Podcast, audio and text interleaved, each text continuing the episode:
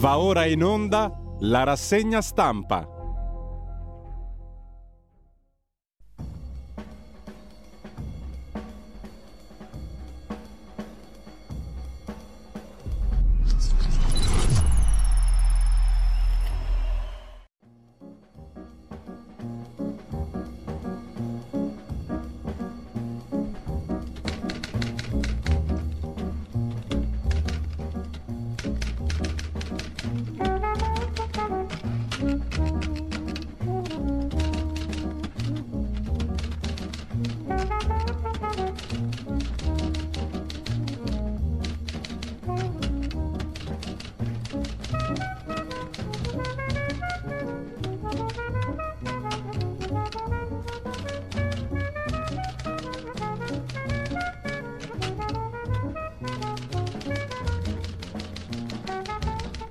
Cordiale buongiorno a tutte le ascoltatrici e a tutti gli ascoltatori da Giulio Cainarca. Ben trovati all'appuntamento con la rassegna stampa. È martedì 6 settembre, sono le 7.32, siamo già in ritardo, quindi prima cosa radiolibertà.net. C'è anche un pulsantino sostienici molto interessante per noi e anche per voi per mantenere viva questa materia prima che è l'informazione. Quotidiana, mattutina in particolare per quanto mi concerne, rassegna stampa che iniziamo come al solito, radiolibertà.net. Sostienici.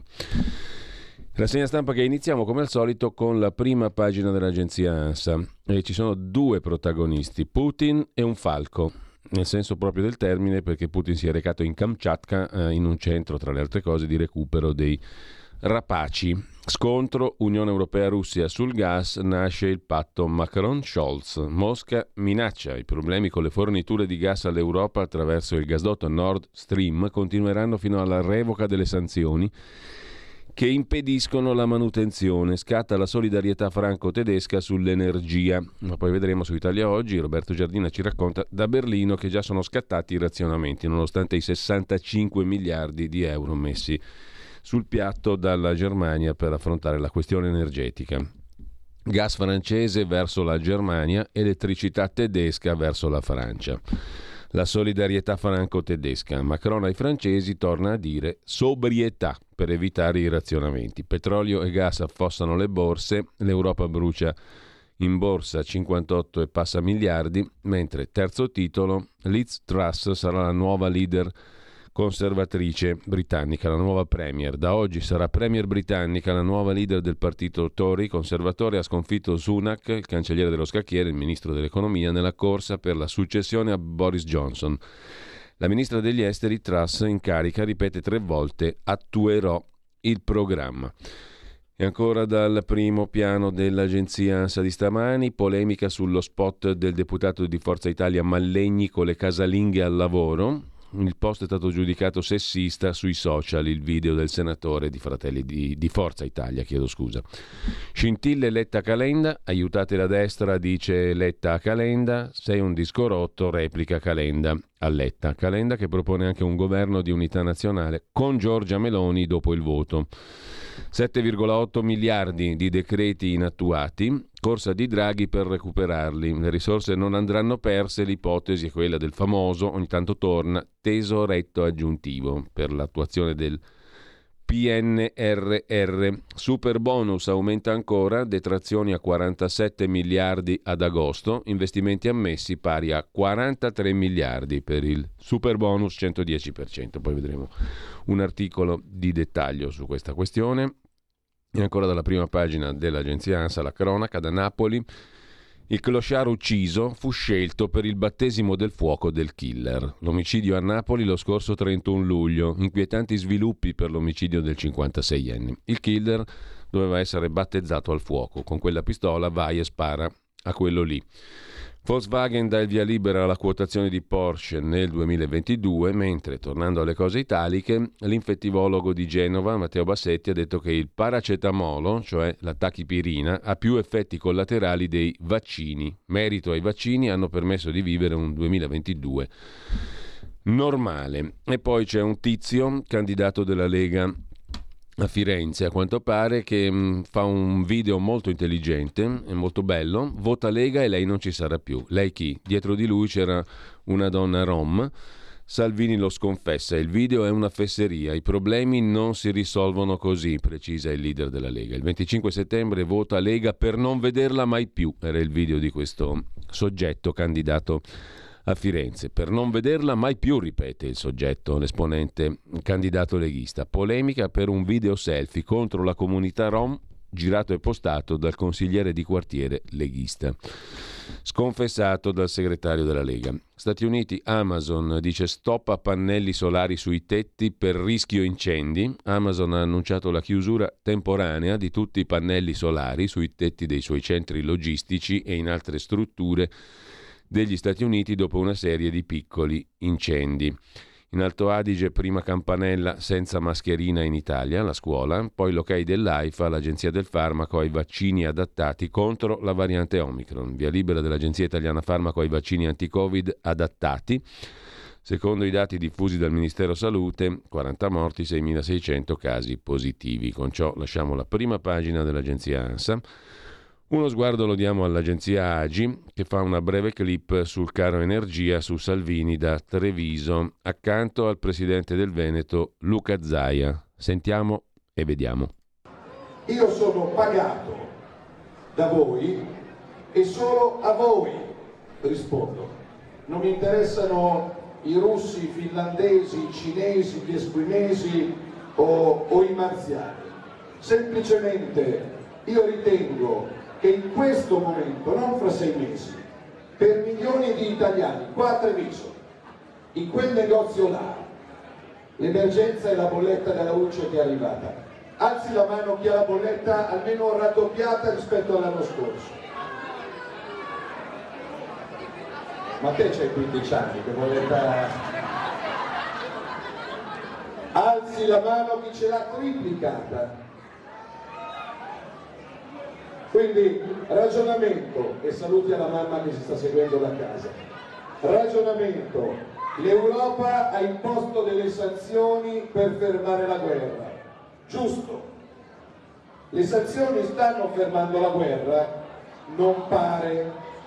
Le sanzioni erano nate per mettere in ginocchio la Russia, per fermare i carri armati, per punire Putin, i colonnelli, i generali, quelli che hanno invaso l'Ucraina, giusto, ma chi sono quelli che stanno pagando veramente sulla loro pelle le sanzioni?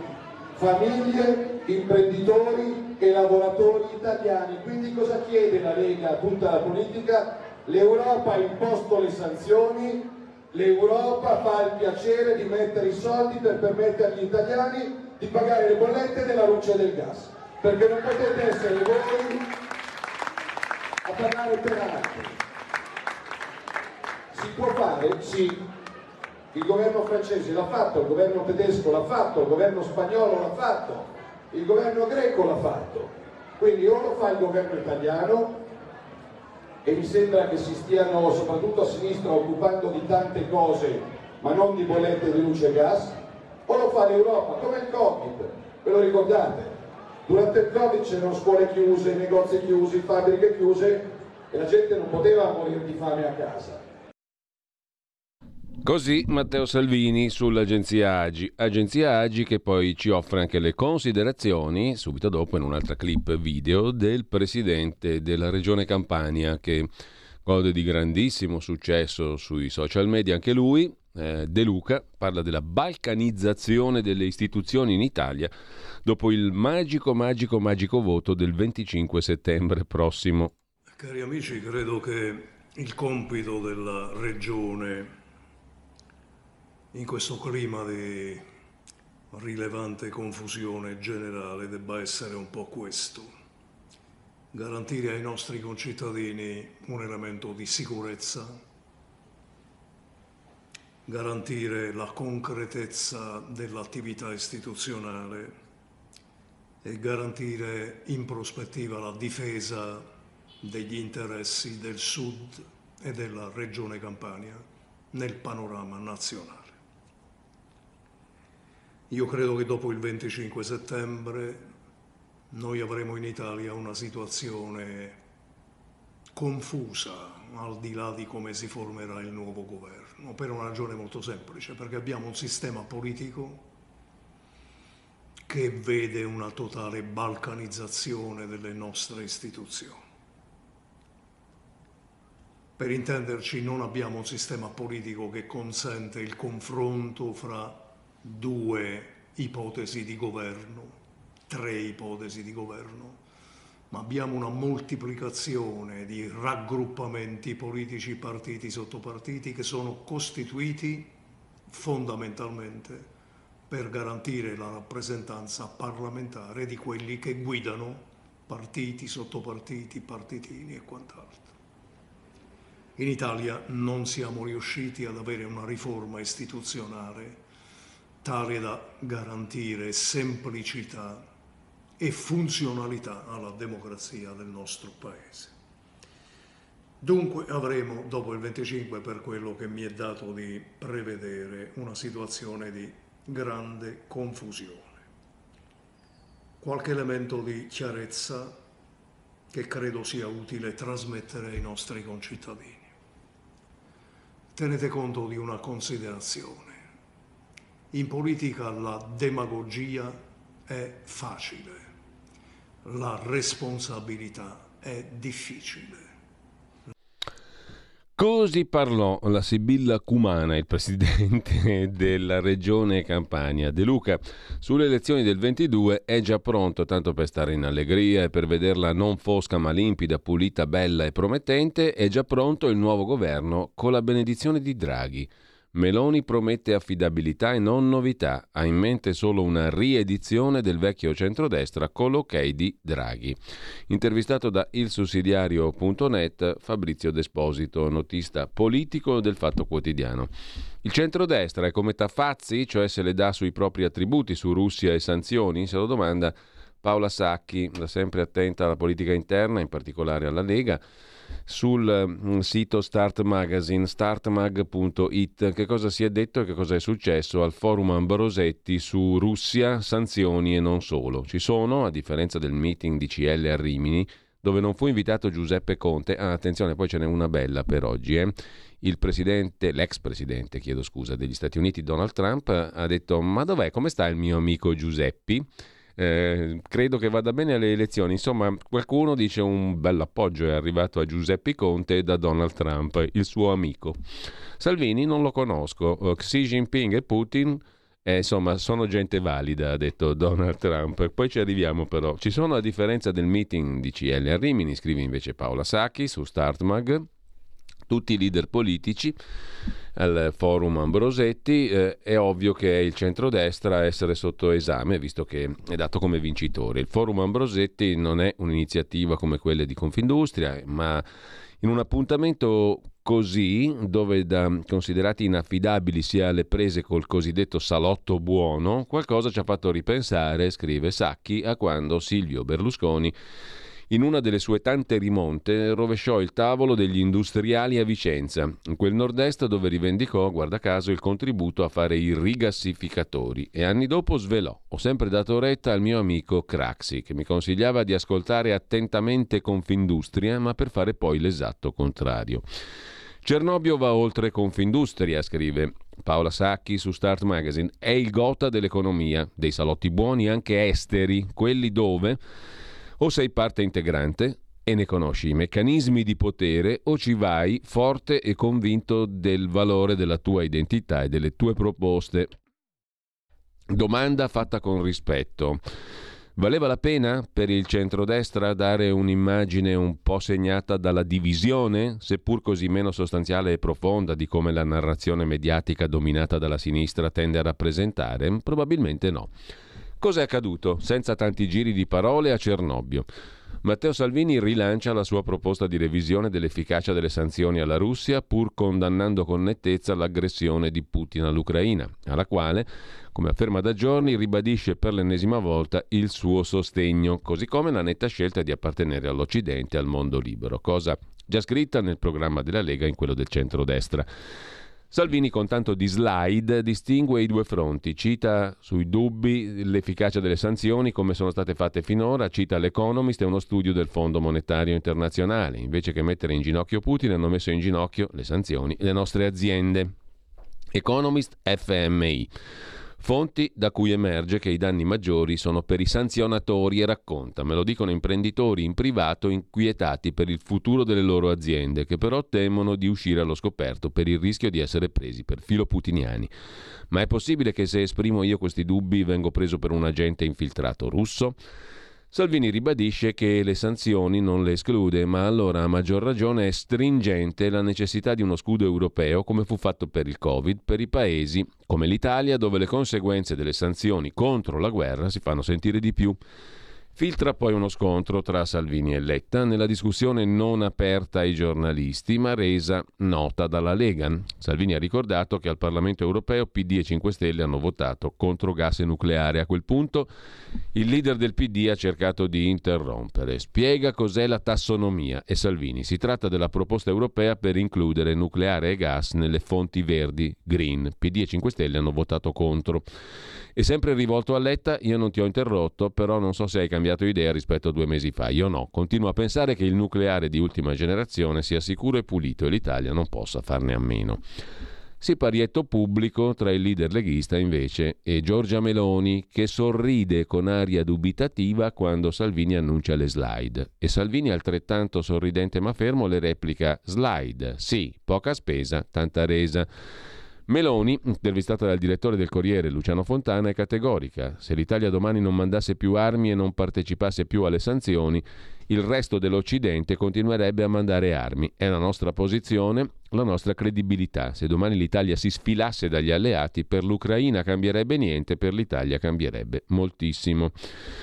Forse, come ha già scritto Daniele Capezzone, editorialista della Verità, è necessario che la coalizione a tre punte incominci a trovare qualche momento unificante a beneficio di un elettorato molto contiguo, più interessato alla soluzione dei problemi che alle gare interne di leadership. A proposito, così la vede Paola Sacchi, da tempo osservatrice di politica interna e di cose soprattutto relative a Lega e Centrodestra. Su tempi.it, il settimanale di Comunione e Liberazione, Leone Grotti si occupa del tema sanzioni. Non sono solo i putiniani a criticare l'Unione Europea su gas e sanzioni. Anzi, mentre tutti attaccano Salvini per le sue dichiarazioni, il direttore del Corriere della Sera, Luciano Fontana, scrive le stesse cose, cioè che se l'Unione Europea non risponde compatta alla crisi del gas, opporsi a Putin è inutile, scrive Fontana. Torniamo al sussidiario.net, qui Carlo Zocchetti si occupa di un tema da campagna elettorale, ma di un tema di sostanza, la nuova sanità dopo Covid. Quanto interessa alla politica? Nonostante il Covid abbia messo in primo piano le mancanze del servizio sanitario nazionale, i partiti si interessano poco e male di sanità. C'è da segnalare poi sugli stati generali, il sito diretto da Jacopo Tondelli, eh, un pezzo del professor Paolo Natale, lo conoscete se ascoltate questa radio, è intervenuto spesso, interverrà ancora, politologo, analista di Ipsos, sondaggi, gli elettori di Giorgia anziani, benestanti, scolarizzati. Nasconde qualche sorpresa il profilo dell'elettorato di Giorgia Meloni. Si poteva pensare che fossero prevalenti in quell'area i cosiddetti perdenti della globalizzazione, cioè le classi sociali meno fortunate, quelle che hanno subito gli effetti negativi della globalizzazione. E invece, anche se non in maniera così netta come per le sinistre, coloro che voteranno Fratelli d'Italia sono spesso benestanti, con una buona scolarizzazione, moltissimi diplomati e con significativa presenza di professioni medio-alte, cioè non sono gli sconfitti della globalizzazione che guardano, tra virgolette, a destra, ma quelli che stanno bene, simili al PD.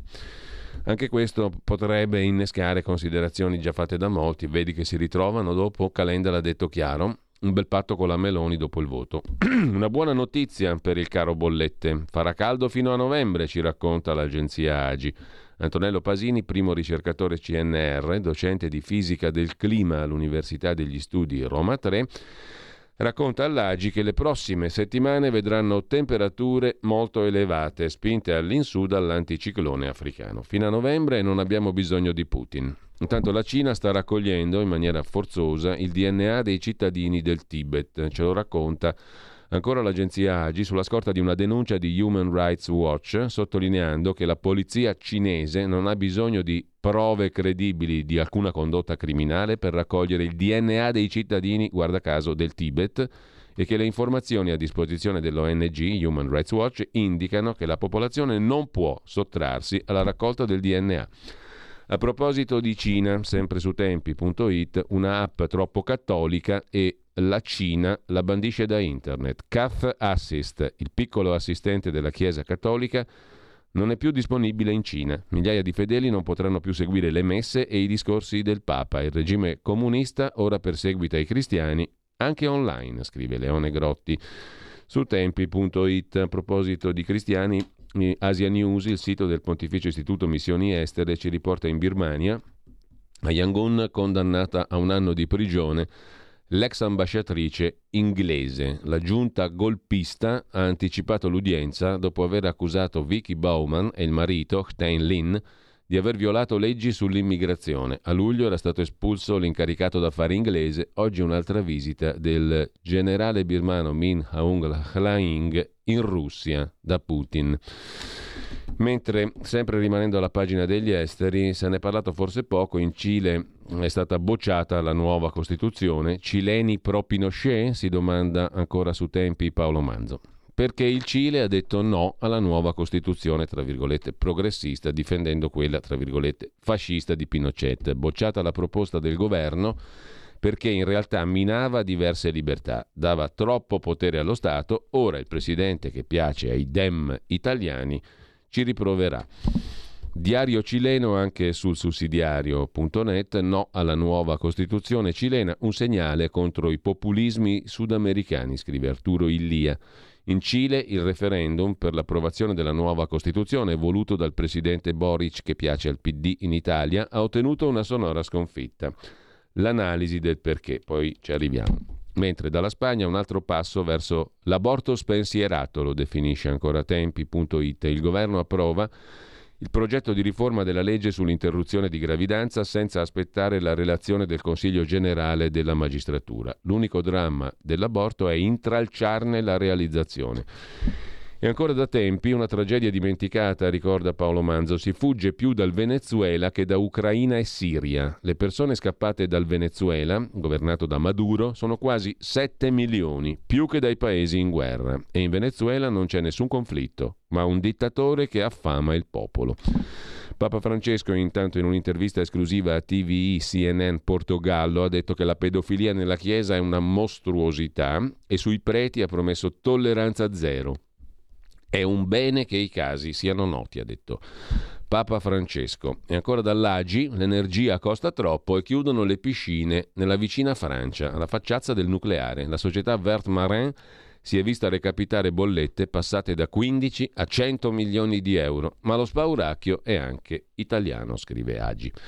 Nel frattempo, una notizia in controtendenza, i prezzi dei generi alimentari sono in calo per il quinto mese consecutivo nel mondo. Lo sottolinea l'indice della FAO, l'Organizzazione dell'Agricoltura nel mondo dell'ONU, l'indice FAO dei prezzi analizza un paniere di prodotti comunemente oggetto di scambi commerciali. Nel mondo sono in calo i prezzi di cereali, oli vegetali e carne. Lo scorso agosto il barometro dei prezzi internazionali dei generi alimentari ha registrato una flessione per il quinto mese consecutivo in seguito a un calo delle quotazioni della maggior parte dei prodotti di riferimento. 4 milioni di italiani invece sono a rischio povertà energetica, lo dice la Confederazione Generale Industria e Artigianato, la CGA di Mestre, un rapporto sulle famiglie in difficoltà per l'aumento delle bollette di luce e gas. A soffrire di più i lavoratori autonomi. E ancora dall'Agi un'altra notizia, Meta, Facebook, vuole chip personalizzati per il metaverso e si allea con Qualcomm. Al centro dell'accordo lo sviluppo di chip personalizzati per i visori Cast Made in Palo Alto. Obiettivo metaverso. Una bella vita alternativa a quello schifo che viviamo tutti i giorni. Siamo ancora nelle prime fasi del metaverso e questo tipo di integrazione tecnica, ha detto Zuckerberg, Le, il padrone di Facebook aiuterà la realtà virtuale a diventare una piattaforma informatica multifunzionale, qualsiasi cosa ciò voglia dire. Andiamo a vedere adesso, ci ritorniamo sopra, subito, un attimo solo, chiedo scusa a chi è all'ascolto, ma dobbiamo ricollegarci con la nostra edicola, ottimamente distratti dalla visione di ciò che non si deve vedere, grazie alla regia, a Federico Borsari che saluto e ringrazio. Eccoci qua di nuovo, la nostra edicola digitale, un attimo soltanto, il bello della diretta diceva quello là, e in effetti siamo in diretta e andiamo a vedere la prima pagina del Corriere della Sera. Apertura del Corriere della Sera dedicata al ricatto di Putin, il gas alle stelle. Mosca dice stop alle forniture fino al ritiro delle sanzioni ed è scontro con Bruxelles. Giù l'euro, giù le borse. Pronto il piano del governo sui risparmi energetici. Salvini dice sono in disaccordo con Draghi e Fratelli d'Italia, cui serve uno scostamento di 30 miliardi ovvero Draghi e Fratelli d'Italia sono d'accordo, hm? mentre Salvini è in disaccordo con loro. E sempre dalla prima pagina del Corriere della Sera, l'Atalanta vince, è sola in testa alla classifica di Serie A, del campionato di calcio di Serie A. Viva Bergamo, l'elettricità e il rischio di un altro caso Lehman invece è il fosco scenario dipinto dal vice direttore del Corriere della Sera Federico Fubini in prima pagina. Il grande crash di Lehman Brothers fu il processo di scoperta scoperta delle falle nascoste che Wall Street non sapeva di avere. Ne impediva la vista la certezza ideologica di avere un mercato efficiente, invece non era così. Si rischia un altro caso Lehman sulla elettricità, nuovi debiti per 200 miliardi. Il mercato dei futures, quelle belle cose che sono scommesse finanziarie e non basate sul sul prodotto, sul contenuto, ma appunto sullo scommettere. Il mercato dei futures di Lipsia, la crescita record delle garanzie chieste alle società produttrici di elettricità, tutto ciò influisce sul prezzo. Si rischia un'altra bolla speculativa e quindi un disastro. Uh, e, um, questo non è una buona notizia perché anche l'elettricità è soggetta alla speculazione finanziaria. Sempre dalla prima pagina poi del Corriere della Sera, in taglio alto, intervista a Emma Bonino, rivediamo i trattati europei su esteri e difesa. Intervista a Giulio Tremonti, Fratelli d'Italia, anni di errori a danno dell'ambiente e poi gli stranieri, il pregiudizio dietro l'angolo, come ci vedono, interpretato da Antonio Polito, Meloni, un identikit del soldato Giorgia Meloni, firmato da Roberto Gressi. A proposito di donne, foto di prima pagina, terza donna a Downing Street dopo Thatcher e May, dopo Margaret Thatcher e Theresa May, la Gran Bretagna ha un'altra premier donna, sarà la ministra degli esteri Liz Truss, 46 47enne conservatrice a insediarsi oggi a Downing Street al posto del dimissionario Boris Johnson. Truss ha battuto con un margine di 57 a 42 il rivale Rishi Sunak. Da Napoli, invece, ancora dalla prima pagina del Corriere della Sera, suicida a 13 anni, tra gli indagati anche due ragazze. Si vanno chiarendo le responsabilità e i ruoli degli autori dei messaggi con minacce e intimidazioni Messaggi ritrovati sul telefonino di Alessandro, tredicenne morto a Gragnano, Napoli, dopo essere precipitato dalla finestra della sua abitazione. Nel gruppo dei sei giovanissimi indagati per istigazione al suicidio anche due ragazze. A chiudere la prima pagina del Corriere della Sera è tornato il caffè di Massimo Gramellini, non ancora il suo omologo sulla stampa, il figlio di Vittorio Feltri, Mattia, non ha ancora ripreso il suo buongiorno sulla stampa, mentre Massimo Gramellini, per nostra fortuna, il caffè ha ripreso a fornircelo, a fornircelo, a servircelo, a regala- regalarcelo, no, perché si paga, ma comunque a darcelo. Sono cresciuto in un mondo banale, scrive Gramellini, dove la Ferrari non dimenticava le gomme in garage durante i pit stop però il premio Nobel per la fisica, smentito da un cuoco sulle modalità di cottura degli spaghetti, continua a sembrarmi un evento assurdo, specie perché qualcuno comincia a considerarlo normale. Avrete saputo, immagino. Il professor Giorgio Parisi, premio Nobel per la fisica, teorico della complessità, insignito del Nobel appunto, scrive un breve testo sui social per sostenere che la pasta cotta a fuoco spento funziona così. Tu metti la pasta nell'acqua normalmente, o meglio no, metti l'acqua a bollire, come di solito si fa. Quando l'acqua bolle ci metti la pasta, fai andare ancora per due minuti, poi spegni. Si cuoce la, è coperto naturalmente col coperchio di sopra perché sennò tanti saluti col coperchio di sopra, lasci lì la pasta senza usare più il gas, risparmi tantissimo gas, una roba che tipo hanno calcolato se tutti facessero così andiamo avanti per cent'anni con gli stadi, tutte le partite, tutte le domeniche per cento anni, illuminiamo tutti gli stadi, cioè si risparmia una quantità di energia spropositata facendo cuocere la pasta così. Dunque, il professor Parisi, premio Nobel per la fisica, ha scritto un testo per sostenere che la pasta, cotta a fuoco spento, più o meno in quella maniera, aiuta a centellinare il gas di Putin. Lo ha criticato lo chef Antonello Colonna, per il quale lo spaghetto alla Parisi diventerebbe troppo gommoso. Se fate cuocere la pasta spegnendo il fuoco quando è all'acme, dopo due minuti che bolle, e poi mettete sul coperchio, diventa gommoso lo spaghetto alla Parisi. Sarei tentato di credere al colonna per la stessa ragione per cui in una diatriba eventuale tra lo chef e il fisico sui buchi neri tenderei a fidarmi del fisico, Parisi. Quanto ai motivi che possono aver indotto il premio Nobel a intervenire su un tema così scottante o scotto, mi sono fatto un'idea.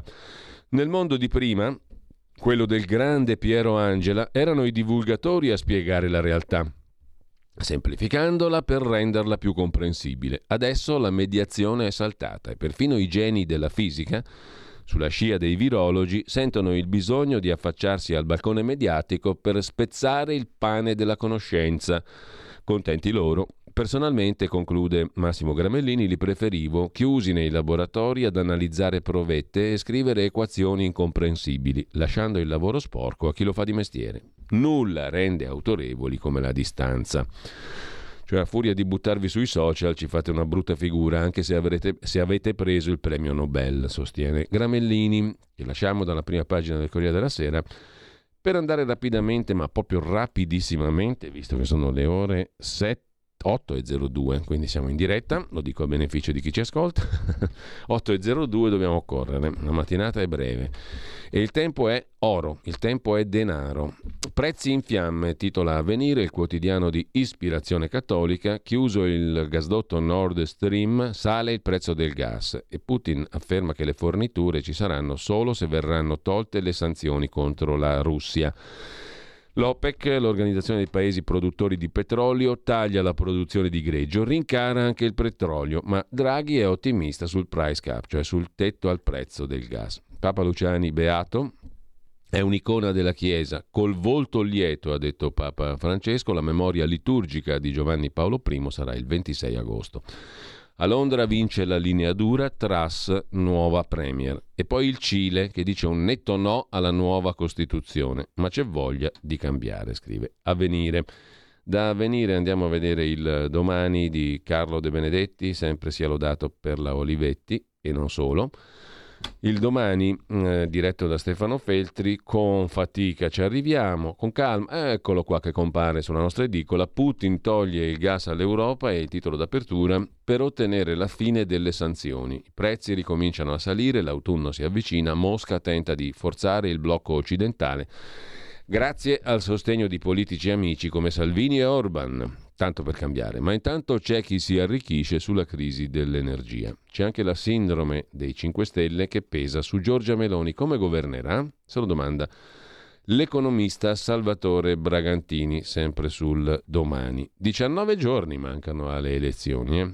Mica tanto, tra l'altro. Un'intervista al ministro Orlando con le destre addio salario minimo e il paradosso di Liz Truss, Liz Truss verso il numero 10 di Downing Street, l'analisi di Marzia Maccaferri. Per scoprire perché del paradosso si va alla pagina 12 del domani che però non possiamo sfogliare perché l'edicola non ce lo dà, ci dà solo la prima pagina e noi andiamo alla prima pagina del Fatto Quotidiano. La frase sopra la testata, frase del giorno. Letta, Enrico, non Gianni, continua la marcia solitaria e attacca Conte e Calenda, ma i sondaggi danno i 5 Stelle ancora in salita. 14%. Guarda un po'. Il centro al 6, il PD in calo al 21. Giorgia Meloni ringrazia Enrico Letta. Saranno amici? Il PD votò no al reddito di cittadinanza. PD smemorato, ricorda il fatto quotidiano. Perché disse all'epoca il PD che il reddito di cittadinanza avrebbe creato più povertà. Giravolte del PD dal 19 ad oggi. Ancora in primo piano parla Fabrizio Barca. Il Movimento 5 Stelle si evolve a sinistra, il PD che amarezza, dice uno storico esponente del PC, PDS e PD romano, fu anche ministro e cadde in uno scherzo memorabile dove uno si finse eh, di essere vendola e lo invitò a parlare di quanto schifo faceva il PD e lui ne parlò ampiamente. Tutto fu mandato in onda, mi sembra, su Radio 24, una roba del genere, tanto tempo fa. Imputati e figli di indagati sono le liste in Sicilia, quelle degli impresentabili, ma il titolo d'apertura del fatto di oggi è dedicato a Putin che ci ha fregati. No gas, no tetto. L'Unione Europea spaccata, il piano europeo sull'energia nasce monco, i prezzi salgono, Russia e paesi produttori di petrolio OPEC reagiscono. Sanzioni via o niente gas? No gas, no tetto, perché cosa metti il tetto al gas se non c'è più gas, se Putin non te lo dà? Che è abbastanza elementare come discorso. Se Putin ha il gas e tu vuoi mettere il tetto al prezzo del gas e se quello il gas non te lo dà più, tu che tetto metti, a quale prezzo e a quale gas soprattutto? Perché il gas non c'è più, come la pancia del mitico olio sasso, quello che mangiava l'olio sasso per far scomparire la pancia. La pancia non c'è più, il gas non c'è più. Cosa metti il tetto a una roba che non c'è più? Il tetto al prezzo di un, di un bene che non, che non, esiste? Sanzioni via o niente gas. Confermato lo stop, l'Unione Europea è disarmata e sauditi e compagnia producono meno greggio. Sulle bollette Scholz, il cancelliere tedesco, stanzia 65 miliardi, Draghi appena 7 o 8, già mangiati dai rincari. Il nuovo decreto aiuti parte già morto, dice con grandissima positività il fatto quotidiano. Nucleare attacchi ucraini, Mosca rinvia il referendum a Zaporizhia e a Kherson, 007 di Kiev fanno sapere distrutti i depositi delle schede. Liz Truss può fare rimpiangere Boris Johnson, scrive Ancora il Fatto Quotidiano in prima pagina sulla neo premier inglese e vediamo anche il commento del direttore Travaglio, lo Ius Soldi che parte dal forum Ambrosetti di Cernobbio. Al netto delle alluvioni, la tarda estate riserva ogni anno due catastrofi fisse, il meeting di Rimini e il forum di Cernobbio. La fauna sui due palchi è identica leader politici veri o sedicenti, in cerca di applausi e di conquibus quattrini. La differenza è tutta nelle platee. Quella del meeting di Rimini, di bocca buona e stomaco forte, applaudirebbe anche uno spaventapasseri o un paracarro. L'ultima volta sia Draghi sia la capa dell'opposizione a Draghi. La platea di Cernobbio, del Forum Ambrosetti, è più selezionata e selettiva. Sono esclusi i titolari di conti in banca inferiori a 50 milioni, peggio se incensurati. Applaude solo chi le regala miliardi pubblici, il debito buono di Draghi, o si spera che lo faccia. Ha destato dunque comprensibile stupore sulla grande stampa l'arrappamento dei diseredati di Cernobbio per Carlo Calenda, versione lievemente più estremista di Bonomi, e Meloni, ex destra sociale, che ha capito con chi deve stare se vuole andare a Palazzo Chigi e restarci più di una settimana, ma ancor più il gelo per Conte, reo di peccati mortali che andiamo qui a elencare con l'ausilio delle migliori gazzette, le quali scambiano per titoli di merito i plausi del padronato, promosso a campione attendibile dell'intero elettorato e a giudice insindacabile dell'affidabilità dei leader la stampa degli Agnelli Elkan deplora che Conte, per il secondo anno consecutivo, partecipa a distanza e questo già non si fa. Poi si avvita a concionare sul reddito di cittadinanza davanti agli imprenditori, quasi tutta gente che si alza la mattina per produrre qualcosa e fatica tutto il giorno. Insomma, commenta Travaglio, Conte doveva insultare i poveri, come si usa da quelle parti, e aggiungere una parola di compassione per gli eroi che si alzano la mattina per produrre e faticare e devono pure pagare 4 o 5 euro all'ora a quegli sfaticati dei loro inferiori. Non contento Conte critica Draghi, che da queste parti è santo, scrive la stampa. Voto SV, senza voto, contro il 7 più che la stampa dà a Calenda e il 7 a Giorgia Meloni e Enrico Letta. Repubblica invece è degli Agnelli Elkan Guarda un po', come la stampa. E scrive, ancora una volta collegato in video, Conte non ha rispetto per una platea che rappresenta 50 trilioni di dollari in assets. 50 mila miliardi rappresentano quelli là di Cernobio, gli Ambrosetti. Gli Ambrosetti Boys and Girls. Roba che uno dovrebbe andarci a piedi, sulle ginocchia e con la lingua penzoloni a Cernobio. Quindi si becca un bel 3 contro il 7 di Meloni e Letta e l'8 di Calenda. Il Corriere dà primo all'applausometro Brunetta, ma solo perché parla bene di Draghi. Se tornano i Savoia, meno. Ma il vero scoop del Corriere è lo sconvolgente sondaggio fra i 200 imprenditori e manager presenti. Per il 56% di loro, ci racconta il Corriere della Sera, è sbagliato vietare i jet privati. Per non parlare, conclude Marco Travaglio, della caccia alla volpe. È bello o no, sto pezzo? Diciamo di sì. Il pezzo di Marco Travaglio è molto ficcante e divertente. Il foglio apre la sua prima pagina con il pezzo invece di Giuliano Ferrara sugli intrepidi conservatori inglesi che scelgono l'ottimista Liz Truss che promette di navigare con gli animal spirits liberali, cioè gli spiriti animali del capitalismo. Sempre dalla prima pagina del foglio, poi, una cosa curiosa, la zona grigia di Prato, dove sembrerebbe essersi insediata una polizia autonoma da quella dello Stato italiano, la polizia cinese. L'inchiesta del Foglio sulla stazione di polizia cinese, tra virgolette virtuale, inaugurata a Prato, in Toscana, ha riacceso l'attenzione sulle attività della Repubblica Popolare Cinese in Italia, che spesso operano in una zona grigia tra legalità e illegalità. Secondo la prefettura locale si sarebbe trattato di un errore di traduzione, un errore linguistico, a far supporre che quella di via Orti del Pero, a Prato, sia una stazione cinese di polizia Eppure il terzo carattere cinese della denominazione ufficiale ha una traduzione inequivocabile. In cinese lì c'è scritto polizia. Il sospetto che dietro alle attività amministrative ci sia anche un sistema più ampio di sicurezza e controllo resta legittimo. Adolfo Urso, presidente del Copasir, Comitato parlamentare di controllo sui servizi, dice al foglio, già tre anni fa avevamo percepito che la tecnologia era prima di tutto un sistema di controllo per i paesi autoritari. Oggi sappiamo che il poliziotto cinese, ma anche la telecamera cinese, è messa lì non per contribuire alla nostra sicurezza, ma alla loro strategia di controllo e sopraffazione.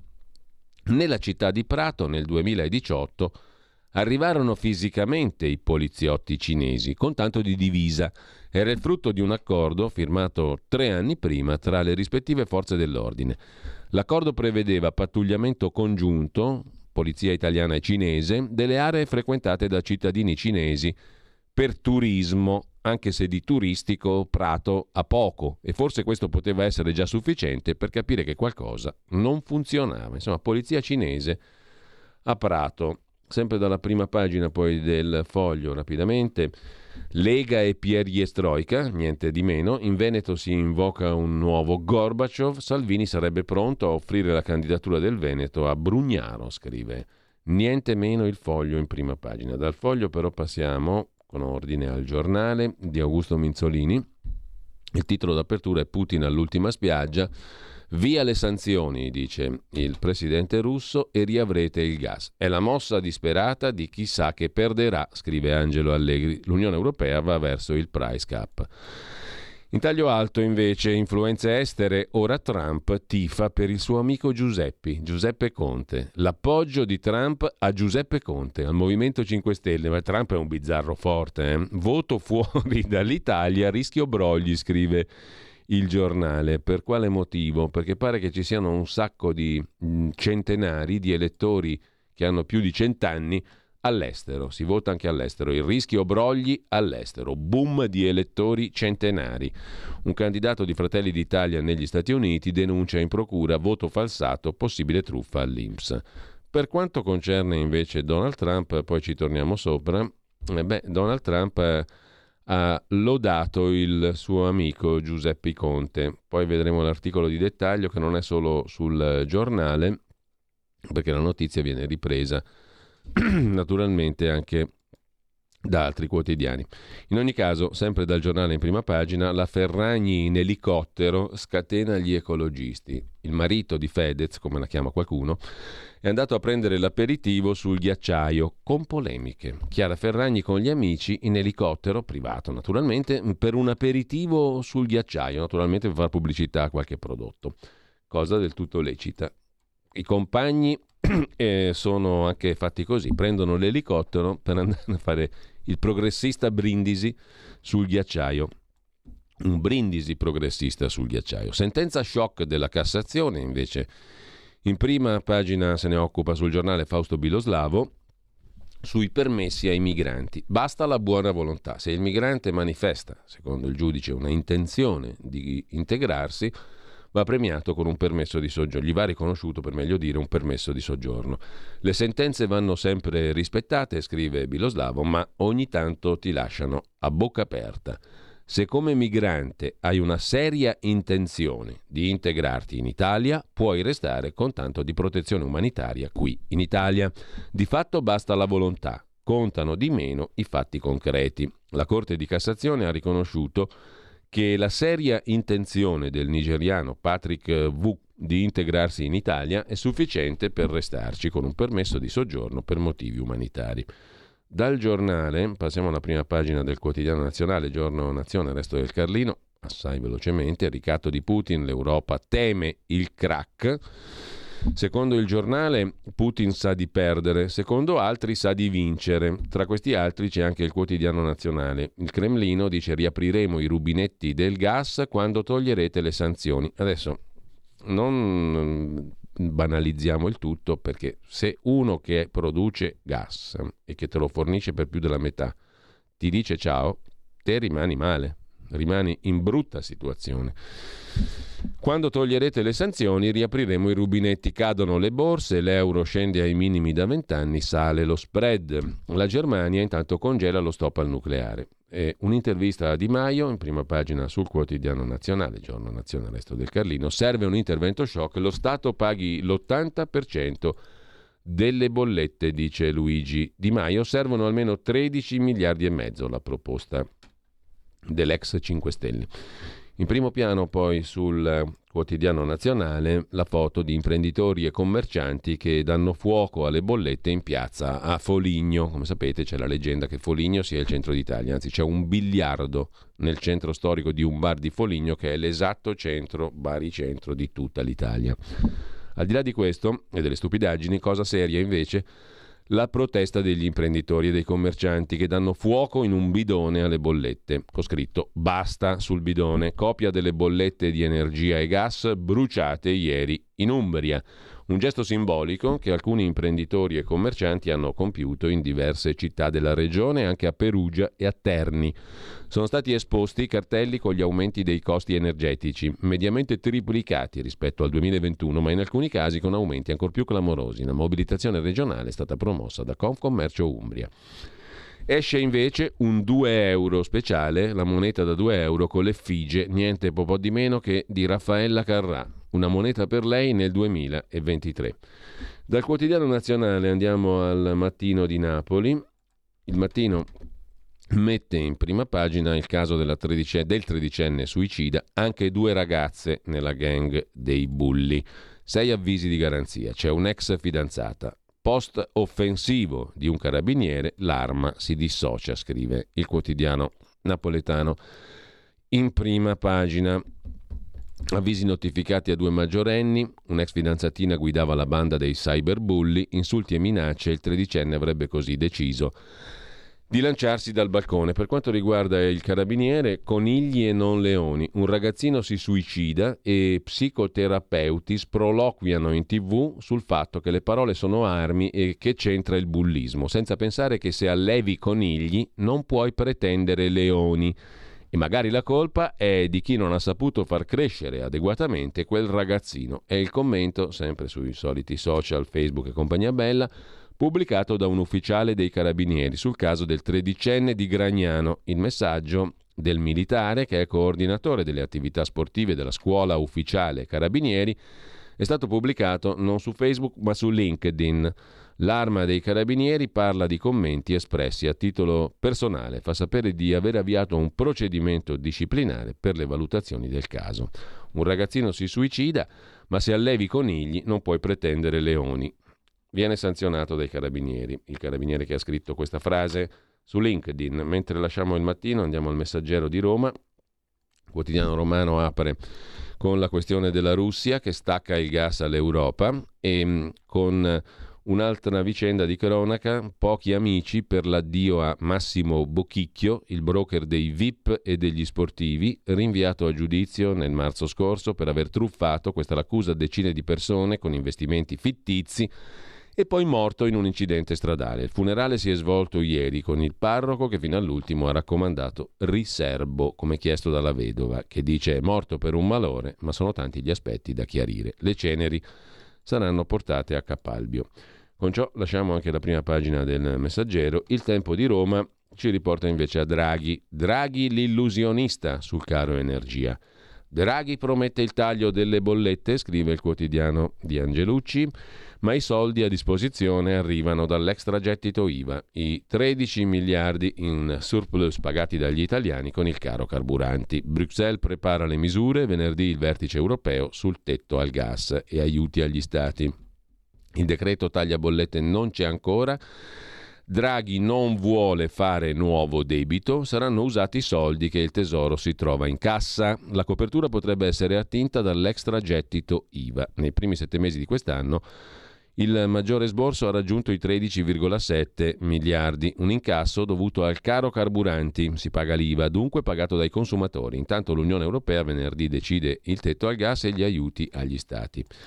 Intanto mancano i decreti attuativi e il PNRR non decolla. Inerzia del governo denuncia sempre il tempo. E dall'Europa via libera invece alla ricapitalizzazione del Monte dei Paschi di Siena, la banca dei compagni. Salvataggio a Siena, l'ennesimo, tanto paghiamo noi.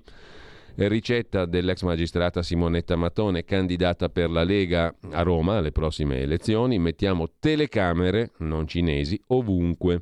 La ricetta contro l'insicurezza nella capitale. Per combattere la violenza serve aumentare le telecamere attive nelle strade, dice la dottoressa Matone dopo il caso della tentata violenza a una donna in pieno centro storico. Non solo, vanno riaperte le stazioni di polizia e dei carabinieri che sono state chiuse in questi anni.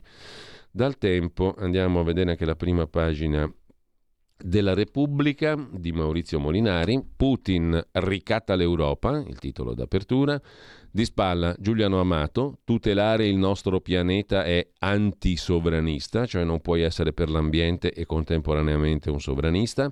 La foto di Liz Truss, 47enne, nuova premier britannica da oggi. Gianni Riotta ci spiega che l'autunno sarà fatto da scelte difficili e poi in Repubblica dà grande evidenza con foto a Conte e Trump, Giuseppi e Donald. Alla cena con i VIP di Trump, l'ex presidente degli Stati Uniti esprime il tifo per Giuseppe Conte. Spero che vinca Giuseppe o Giuseppi, che dir si voglia, ha detto Donald Trump, che è veramente un, un bizzarro per definirlo in maniera così neutra, un personaggio veramente strambo, diciamo così, però insomma oh, eh, fa notizia. Mentre sempre dalla prima pagina della Repubblica eh, Nando è l'hacker che ci protegge dagli attacchi cyber. Ah, vedi come balla Nando, era un famoso pezzo di qualche tempo fa, famoso, famoso fino a un certo punto, mentre per fortuna che balla Nando per quel che ci racconta Repubblica perché è uno che ci protegge a tutti noi dagli attacchi cyber. Fallo ballare sulla tastiera il più possibile, Nando. E intanto, sempre rimanendo alle prime pagine, cosa che ci rimane da vedere? Aspettate un attimo, prima andiamo alla stampa, poi la verità, poi libero. Poi non ci facciamo mancare né il Sole 24 Ore né Italia Oggi, neanche il riformista, volendo. Caro bollette, ecco lo scudo dell'Unione Europea, titola ottimisticamente la stampa le due ipotesi dell'Unione Europea, un tetto al prezzo o una centrale unica d'acquisto. Ok, ma se il venditore non te lo vende più, cos'è che acquisti e che tetto metti? Questo è un bel problema. La Russia annuncia che riprenderà le forniture del gas solo con lo stop all'isolamento. La quotazione vola, le borse vanno giù. Sempre dalla prima pagina della stampa, poi in pagina di cultura lo vedremo meglio, l'anziano eh, Noam Chomsky riflette sul mercato che finisce per renderci schiavi. Troppo mercato diventa schiavitù. E ancora dalla prima pagina della stampa di Torino, via questa Rom se voti per la Lega. Il video di un cucù di prima grandezza a Firenze, tale Alessio Di Giulio, candidato per la Lega, nella galleria già fin troppo nutrita di pessime idee, Ieri anche costui si è ritagliato un posto di primo piano con un video dove si inquadra naturalmente se stesso e dietro di lui una donna rom. Via questa rom se voti per la Lega. Via questa rom, è proprio personalizzato su quella lì. Proprio un genio costui della comunicazione politica e non solo, mentre sempre dalla prima pagina della stampa il Nord contro Salvini, il reportage di Gabriele De Stefani dal Veneto. Su Draghi e Mosca hai sbagliato tutto. Gli imprenditori avevano avvertito. Mandare a casa Draghi era un errore fatale e ora questa insistenza sull'abolizione delle sanzioni è un'altra cosa che nessuno condivide. Chi può pensare di scendere a patti con Vladimir Putin? Parla così Claudio Feltrin, presidente Federlegno, al quale bastano poche parole per liquidare il messaggio che Matteo Salvini manda agli imprenditori veneti per convincerli a sceglierlo di nuovo e per realizzare la profezia che Enrico Carraro, presidente regionale Confindustria, aveva affidato alla stampa all'indomani della caduta di Draghi. La Lega ci ha traditi, ce ne ricorderemo alle urne. 25 si vota, si vedrà. Intanto chiude Novaya Gazietta, Putin ha ucciso anche la nostra libertà, scrive il premio Nobel il giornalista russo Dmitry Muratov. Il tribunale del quartiere Basmagny di Mosca ha emesso la sua sentenza.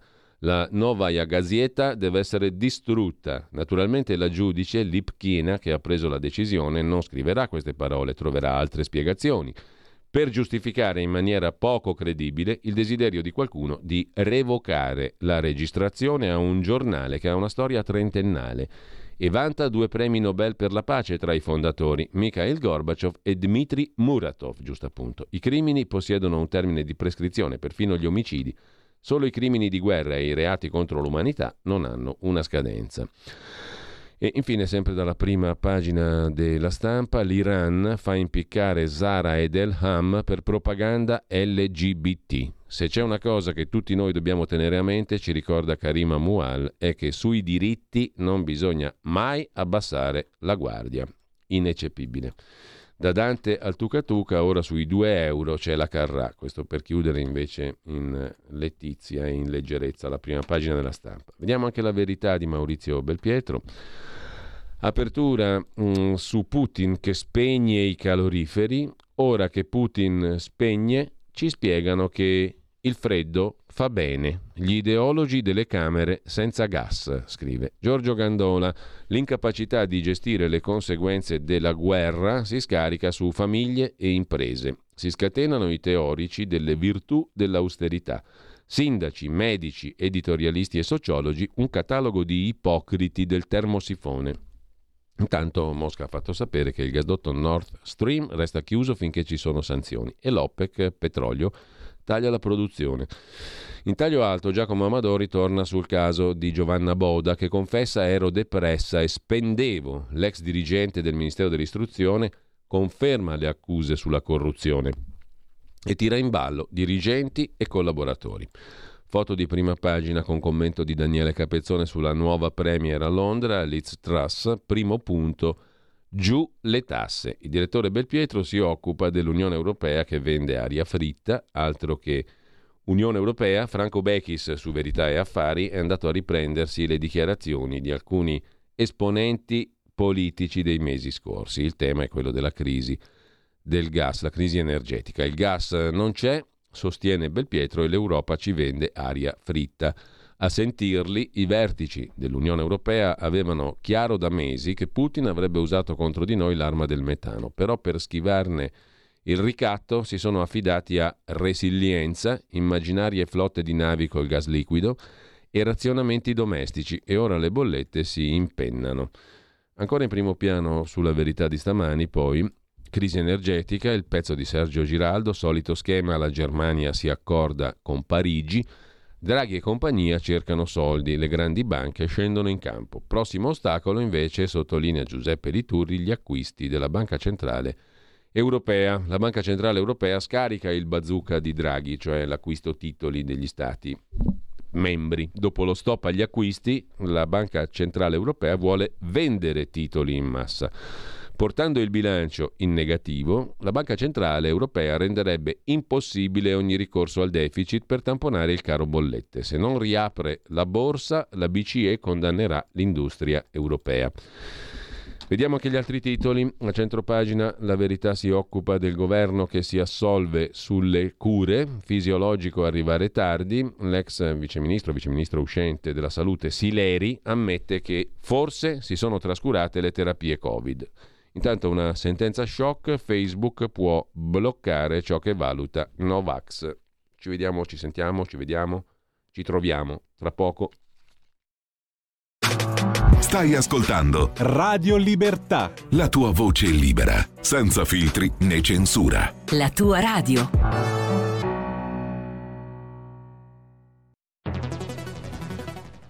La radio è sempre di più ovunque. Io la radio la ascolto in auto con tutti i nuovi programmi, perché ho la radio DAB. E tu? Io al lavoro ascolto la radio dal mio computer. E tu? Io a casa l'ascolto dalla mia TV. E tu?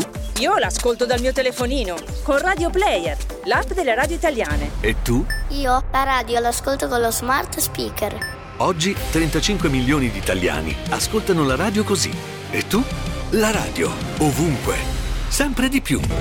Anche Radio Libertà è su Radio Player Italia.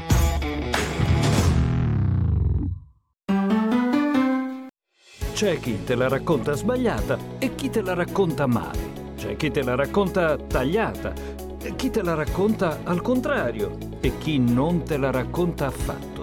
QDS te la racconta giusta. Ogni giorno la tua terra, il suo presente, le sue attese, la sua volontà di rinascita. Leggi, abbonati, scegli il quotidiano di Sicilia. L'informazione giusta per crescere insieme.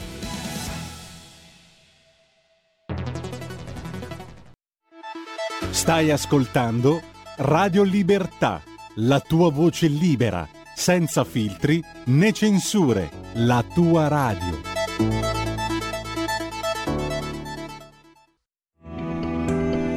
Il meteo.it presenta le previsioni del giorno.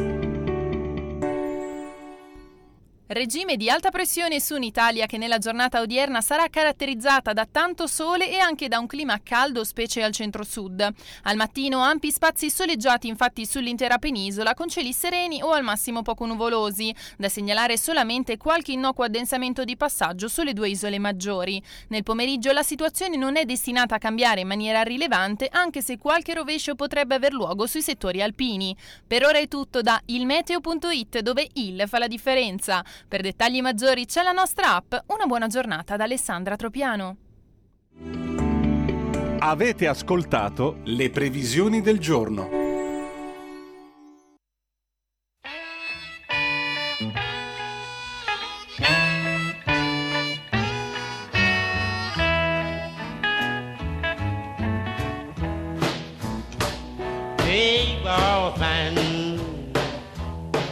You me when I call?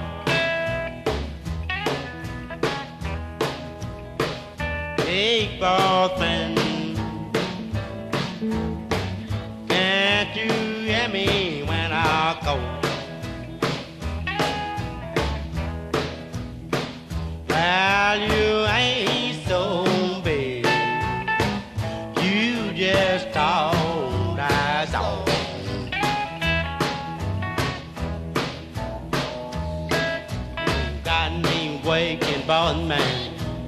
waking around the fire. I want a little drink of water. That you want that Jimmy Star, big boss. Can't you hear me when I call? Well, you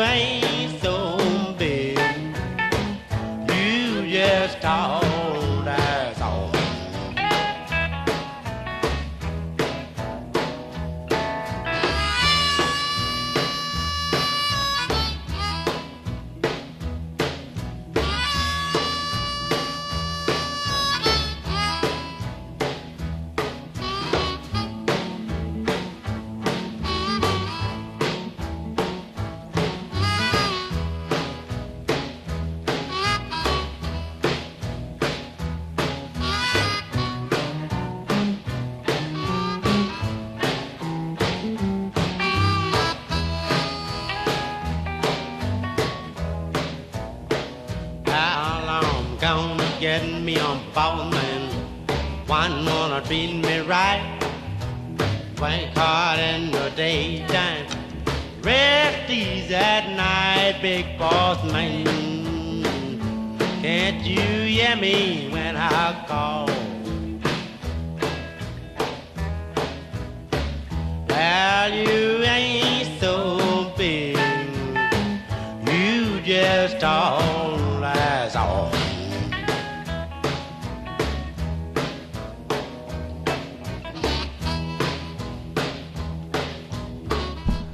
E ci siamo ascoltati un bluesaccio di quelli sani, Jimmy Reed, Big Boss Man. Chi è Jimmy Reed? Nasceva oggi, 6 settembre del 1925 in Mississippi, cantante di musica blues eh, e specializzato nel campo del cosiddetto electric blues. Avete sentito che bella roba. Comunque, al di là di questo, buongiorno e ben trovata Sara Garino che come tutti i martedì condurrà poi dalle 12 alle 13 il suo talk, eh, il suo alto mare. Buongiorno Sara. Buongiorno Giulio, buongiorno a tutto il pubblico. Allora, di cosa ci parli oggi Sara? Rimaniamo naturalmente Giulio sui temi dell'attualità, parleremo di energia e di economia, sono sotto gli occhi e nelle tasche di tutti le implicazioni che la crisi energetica dovuta alla guerra in Ucraina sta comportando. Ne parleremo con il responsabile per la Lega del Dipartimento delle Politiche Energetiche, il senatore Paolo Arrigoni, candidato per la Lega anche alle prossime politiche, e con il direttore del Centro Studi di Confcommercio, Mariano Bella si prospetta un autunno davvero cocente o per certi aspetti agli antipodi freddo gli ultimi dati di Confcommercio parlano solo nel settore della distribuzione alimentare di 120.000 aziende in crisi che rischiano, di sia poco purtroppo, la chiusura con perdita del posto di lavoro per ben 370.000 persone. Quindi i dati sono assolutamente purtroppo allarmanti. Vedremo con il direttore di centro studi Confcommercio quali sono le criticità settore per settore e, e come poter porvi rimedio con azioni che siano assolutamente celeri e fattive. Bene, grazie allora Sara Garino, appuntamento um, quest'oggi dalle ore 12 alle 13 e il quesito è molto semplice. Come si fa ad affrontare il freddo autunno con una materia prima che Putin dice che non ce l'ha da più? Altro che, tetto, esatto. altro che tetto al prezzo del gas se il gas non c'è più. Comunque, mh, mm, grazie a Sara, più tardi. Grazie a te Giulio, buon lavoro e un saluto al pubblico. E allora eh, adesso torniamo ai quotidiani di oggi, segnatamente alla verità mm, che abbiamo lasciato prima, a centropagina, il governo si assolve goffamente, scrive la verità, sulle cure, mentre una sentenza legittima Facebook a censurare, a oscurare i post sgraditi, ciò che valuta Novax. Emendamenti al decreto aiuti, 5 Stelle pronti all'assalto in aula, scrive ancora la verità, fiducia impossibile sul decreto aiuti, rischio di scontri. Marcello Veneziani commenta la strana campagna elettorale, si scannano su tutto tranne che su ciò che conta, scrive Marcello Veneziani. In che senso? Quattro nodi cruciali arrivano al pettine con queste elezioni. Vaccini, Ucraina, Europa, energia sono poche le posizioni univoche perfino all'interno delle due principali coalizioni, scrive Veneziani, prima pagina. Sulla verità, il nostro sistema politico è un cane a sei zampe, come la bestia simbolica della nostra principale azienda energetica, vale a dire l'ENI e come il cane a sei zampe lancia fiamme dalla bocca come un drago. Da una parte Meloni, Salvini, Berlusconi, dall'altra Letta, Calenda, Conte. Li abbiamo visti tutti insieme a Cernobbio. Sembra che la partita in gioco sia una battaglia finale, un'ordalia tra opposte visioni del mondo, sembra, ma non lo è. Sul piano politico elettorale c'è un solo candidato politico a Palazzo Chigi, Giorgia Meloni, contro di lei gioca compatta la paura. Sul piano delle visioni politiche la realtà è è molto diversa. Sono venuti al pettine quattro nodi cruciali. Il primo è su vaccini Green Pass, polarizzazione Sivax-Novax. Nessuno dei sei ha davvero voglia di interrogarsi su questo punto. Insomma, alla fine dice su questi nodi cruciali, sostiene Marcello Veneziani, sono poche le posizioni univoche anche all'interno delle coalizioni. Con ciò lasciamo la prima pagina della verità, anzi c'è da segnalare il pezzo di Giuliano Guzzo, il giudice sdogana l'adozione delle coppie gay, una bimba nata con l'eterologa avrà il doppio cognome delle madri lesbiche, con sentenza che attribuisce il doppio cognome a una bimba figlia di due donne lesbiche, il Tribunale dei minori di Bologna ha sostanzialmente sdoganato l'adozione per coppie omosessuali. Una decisione che secondo il movimento Pro Vita e Famiglia farà scuola, un precedente pericoloso. A chiudere, Francesco Borgonovo, manuale contro le trappole nascoste dietro ai falsi diritti. Si tratta della recensione di un libro, Contro la cultura di massa, un saggio di Christopher Lash curato da Jean-Claude Michéa, un capolavoro che illumina i cascami pratici di un'ideologia, quella post-illuministica, del progressismo liberale che informa tutto il paternalismo dei nostri sistemi politici, in base a cui il paradiso è a portata di mano purché obbediamo a chi ci presenta i nuovi diritti a cui piegarci. Andiamo a vedere anche la prima pagina di Libero, il quotidiano diretto da Alessandro Sallusti. Due questioni. Il primo, il titolo principale, sul migrante che brucia un ospedale, una risorsa impazzita, straniero piromane in Liguria, tre intossicati e la Lega chiede la reintroduzione dei decreti Salvini. E poi la sentenza alla quale abbiamo accennato prima di Cassazione per lo status di profugo. Basta dire di essere integrati, o meglio manifestare l'intenzione, secondo la Cassazione concreta, di integrarsi. In taglio alto la questione del gas, l'alleato Norvegia guadagna 80 miliardi gli affari d'oro dei nostri amici produttori di gas. L'alleata Norvegia se la ride, guadagnerà oltre 80 miliardi e noi restiamo al freddo.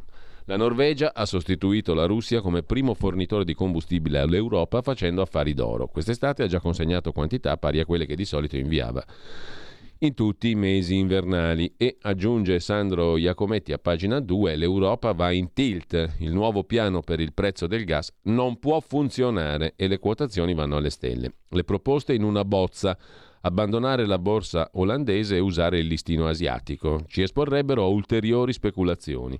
Proposte irrealizzabili, secondo Claudio Torlizzi, l'esperto, fondatore di T Commodity e super esperto di materie prime, interpellato appunto da Libero.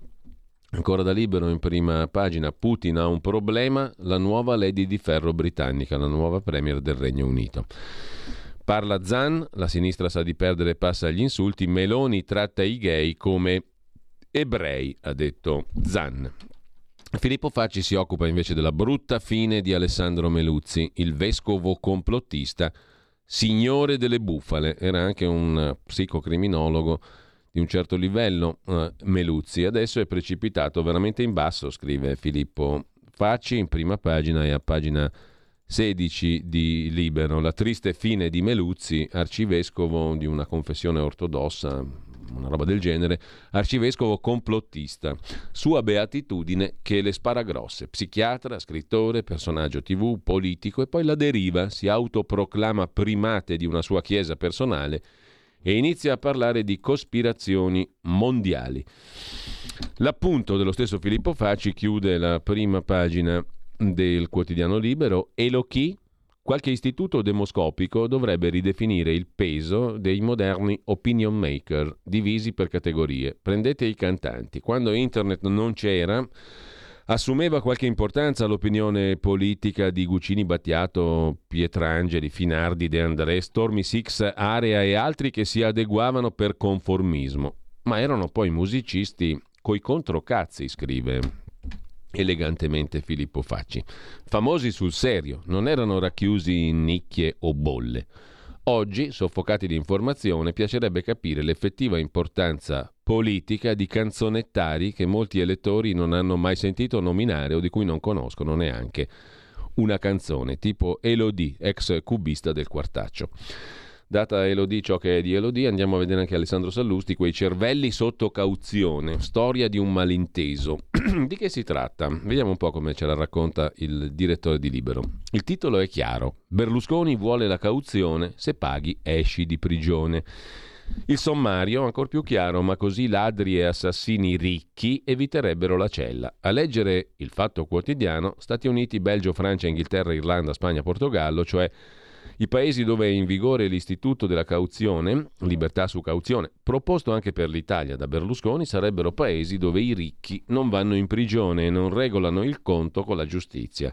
Cosa falsa. Addirittura è l'inverso. Siccome i ricchi ci tengono ai soldi più dei poveri, la cauzione è uno strumento formidabile per tenere loro il fiato sul collo nel caso incappino in sventure giudiziarie. Nessun ricco, grazie alla cauzione, è mai sfuggito alla condanna né all'espiazione della pena, neppure quelli che nel corso dell'inchiesta sono stati liberi a pagamento. Insomma, il nostro problema è uscire su cauzione. Un bel problema. Lasciamo con ciò anche libero, andiamo a vedere anche un nuovo servizio che la nostra edicola digitale ci regala, ci regala no perché lo paghiamo, ma comunque Calenda è il servizio sulle elezioni, il focus sulle elezioni eh, del 25 settembre. Che cosa mette in evidenza la nostra bella edicola? Le parole di Calenda che propone un governo di unità nazionale anche con Giorgia Meloni, ma Conte dice nessun dialogo nemmeno col PD. Poi Berlusconi sul sovranismo non succederà perché ci siamo noi. Fratelli d'Italia, l'accusa, premio di produzione al capo di gabinetto del presidente Emiliano sotto elezioni e Renzi contro Letta. Sei ossessionato, goditi Fratoianni e Di Maio. A Firenze, consigliere della Lega fa un video selfie con donna Rom. Il 25 settembre vota Lega per non vederla mai più. Per non vederla mai più, detto due volte questo geniale candidato. Movimento 5 Stelle, Conte, i rincari minano il diritto allo studio, eccetera. Insomma, non è che ci fornisca sto granché. Comunque, andiamo a vedere i nostri amici del quotidiano di Sicilia, fondato e diretto da Carlo Alberto Tregua. Che cosa ci mettono in prima pagina? Un'esclusiva. Malta porta il Mediterraneo in Europa. Con la Sicilia servono maggiori sinergie. Un forum con George William Vella, presidente della Repubblica dell'isola dei Cavalieri, cioè dell'isola di Malta, una realtà che cresce continuamente. I risparmi sono investiti in maniera efficace, scrive Carlo Alberto Tregua. Ho incontrato l'attuale presidente della Repubblica di Malta, Vella. Eh, quinto nella serie dei forum cominciati col presidente Guido De Marco. Nel corso della conversazione di un'ora il presidente Vella mi ha spiegato, scrive il direttore del quotidiano di Sicilia, i criteri di funzionamento di questa piccola repubblica che è in costante crescita. Uno di essi è che i maltesi reinvestono i loro guadagni mantenendo il loro tenore di vita entro limiti ragionevoli, senza eccessi.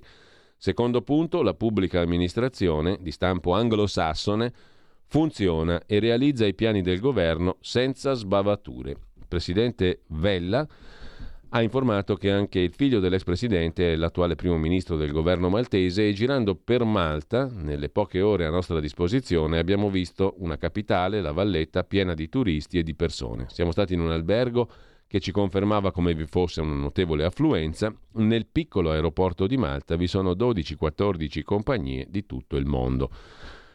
Malta ha istituito un ottimo sistema di traghetti con la Sicilia, insomma sarebbe il caso di mm, mettere in atto maggiori sinergie tra Malta e la Sicilia, scrive il QDS, il quotidiano di Sicilia. In seconda pagina Letta, il segretario del PD a Catania, per sostenere la candidata Chinnici del PD alle elezioni regionali. Fondi per il Sud bloccati dalla Lega e l'accusa di Letta, replica leghista, questa è propaganda, dicono i ministri Stefani, Garavaglia e Giorgetti. I ministri della Lega si attengono alle regole e alle direttive del Presidente del Consiglio, al contrario di quanto afferma Letta, non acceleriamo né blocchiamo alcun iter secondo volontà politiche personali. Se Letta intende accusarci di qualcosa, lo faccia chiaramente e non lanci vaghi e inutili allarmismi, dicono i ministri leghisti. Mm, e infine dal quotidiano ancora di Sicilia, elezioni, gli indecisi salgono al 42% e poi la questione delle imprese siciliane, la vetrina internazionale. I fondi regionali copriranno alcune spese, stanziati un milione e mezzo di euro per partecipare a fiere e borse in Italia, in grandi città europee. Uno sguardo rapido al sole 24 ore, sfida dell'India sul gas, l'India si dichiara totalmente con Mosca, dalla parte della Russia, mentre Italia Oggi apre la sua prima pagina con la questione dei contributi fino all'80% al 4.0. Dal 21 settembre al via le domande di imprese e centri di ricerca per finanziare lo sviluppo dell'intelligenza artificiale, della blockchain e di tecnologie internet, contributi alle imprese Industria 4.0 mentre l'invasione dell'Ucraina sta allarmando le repubbliche ex sovietiche dell'Asia centrale, scrive Italia Oggi. Il riformista di Piero Sansonetti si occupa questa mattina in apertura dello schiaffo tirato dal Tribunale amministrativo del Lazio a Gratteri, il pubblico ministero, torna in carica un colonnello che era stato arrestato da Gratteri. E poi le montagne russe elettorali, al governo tutti insieme, Calenda chiama Meloni. Sempre dalla prima pagina, ma andiamo a vedere il primo, anzi lasciamo le prime pagine in senso stretto, andiamo a dare un'occhiata agli articoli che poi approfondiremo meglio. Il Corriere della Sera si occupa, pagina 5, di Matteo Salvini che vuole lo scostamento di bilancio. Servono 30 miliardi per far fronte alla questione energetica, alle bollette, dice Salvini. Non la penso come Meloni e non la penso come Draghi, cioè la pensano invece uguale loro due, Meloni e Draghi. Sulle sanzioni l'Unione Europea le ha imposte, ora faccia uno scudo di protezione a chi subisce i danni delle sanzioni. La Lega e Mosca attaccano in contemporanea le misure. Gravissimo, dice Enrico Letta. A Treviso Salvini cerca il rilancio in casa. Al comizio in città anche una contestazione, scrive il Corriere della Sera. Sulla questione invece della proposta di Salvini di un Ministero dell'Innovazione a Milano, il sì delle università, ma anche di Cottarelli, candidato PD. La proposta di Salvini piace all'università statale, al Politecnico, al mondo delle imprese. Contrario il ministro Di Maio. Salvini ha buttato giù la maschera, è tornata la Lega Nord, dice Luigi Di Maio in realtà tutto il mondo, diciamo così, universitario e produttivo ha detto sì all'idea di Salvini, Ministero dell'innovazione fuori da Roma. Sembrava una buttata e invece la proposta di Matteo Salvini, a Milano un Ministero dell'innovazione e della digitalizzazione, continua a trovare sostenitori. Non solo il sindaco Beppe Sala, che si è detto favorevole, ma anche il candidato PD al plurinominale al Senato a Milano, l'economista Carlo Cottarelli, che parla di una ottima idea, anche se precisa che c'è già un ministro che fa queste cose, eccetera, eccetera. E poi statale, politecnico e mondo delle imprese. Velocissimamente anche un altro pezzo è dedicato dal Corriere della Sera alla questione del Ministero dell'Innovazione, in dorso milanese del Corriere, Atenei e imprese, dal sindaco Sala al rettore del Politecnico Ferruccio Resta, dicono, dicono sì. Un valore aggiunto sarebbe questo nuovo ministero. Secondo Martino Loiacono su Italia Oggi, invece Salvini si era allargato al sud, ma per questo ha perso il nord. E sempre su Italia Oggi un pezzo di altro tenore su Salvini ai cancelli di Mirafiori a Torino. La campagna elettorale del leader leghista farà tappa nel luogo simbolo della sinistra. I sindacati osservano il PD ha abbandonato il mondo del lavoro.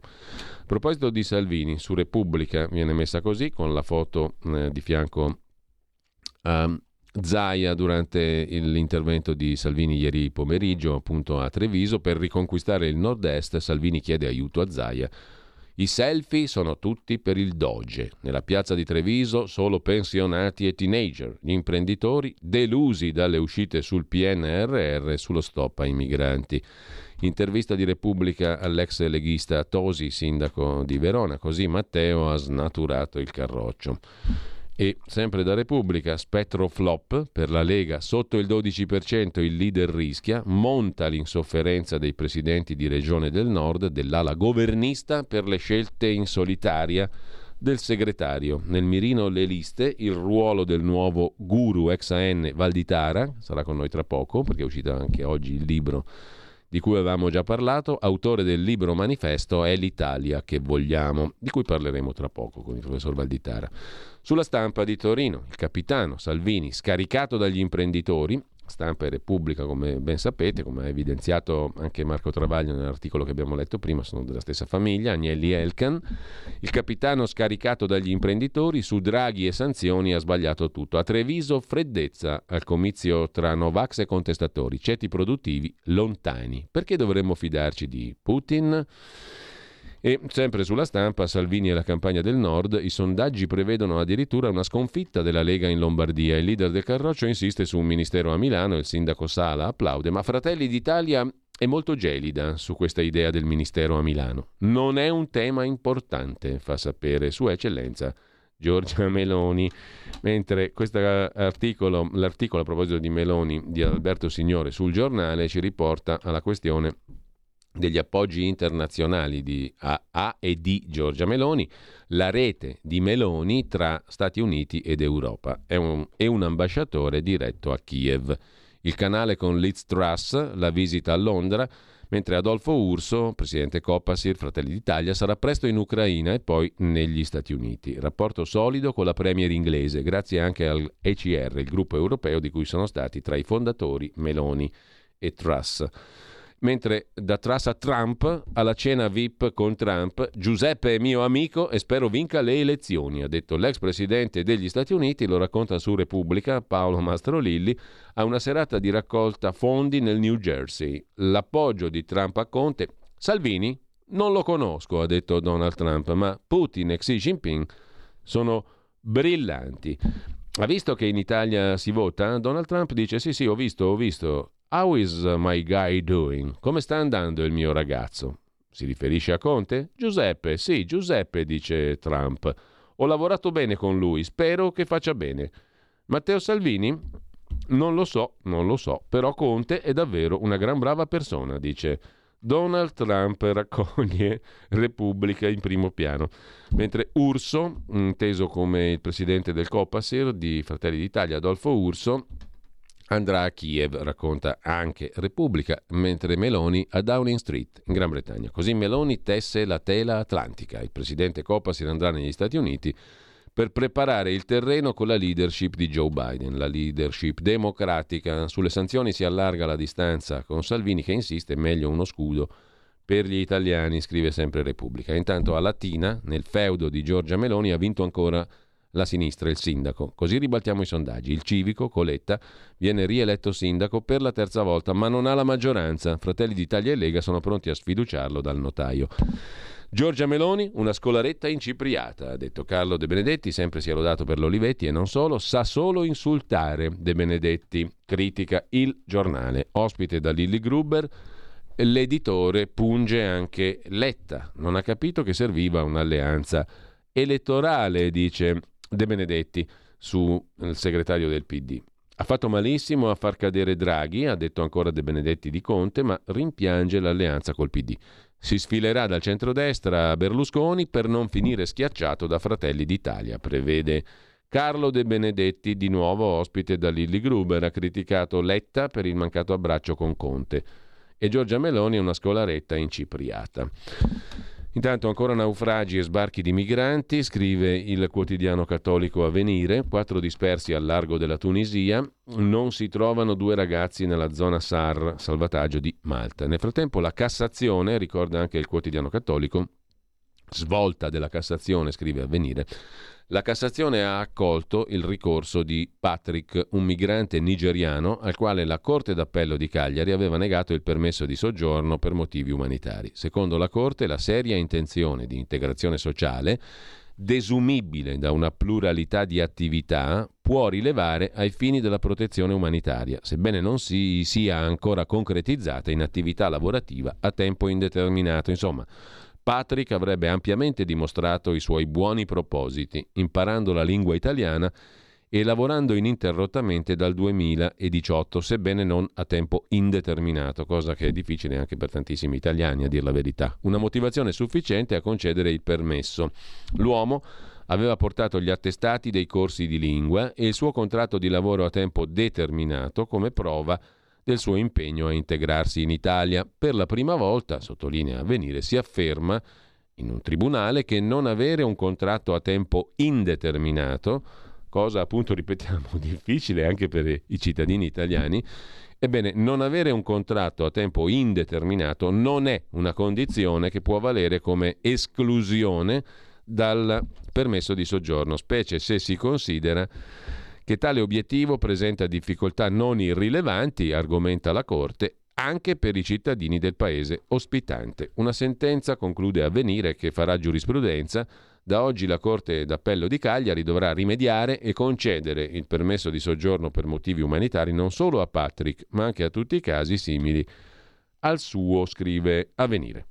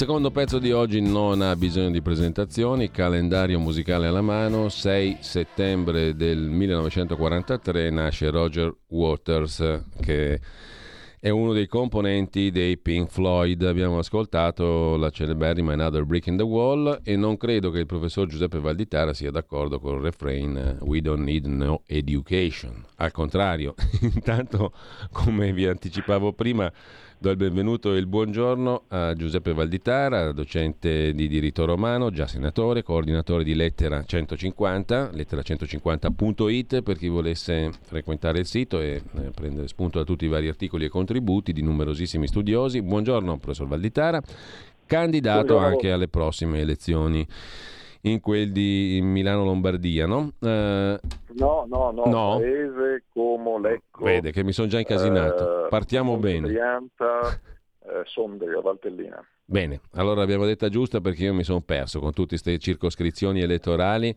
Faccio una fatica terribile a ricordare le candidature, mi perdoni professore. L'importante è che se lo ricordino gli elettori, diciamo. Tanto troveremo esatto. nella nostra scheda troveremo facilmente il modo di districarci. Non è così difficile votare alla fine. Comunque, mh, mm, professore, ci mh, mm, sentiamo perché oggi è una giornata piuttosto importante. Esce mh, il libro di cui avevamo parlato, L'Italia che vogliamo firmato da lei e da Alessandro Amadori. Eh, è stato mh, presentato l'altro giorno, domenica 4 settembre, con un articolo sul Corriere della Sera. Eh, è un manifesto, manifesto di governo.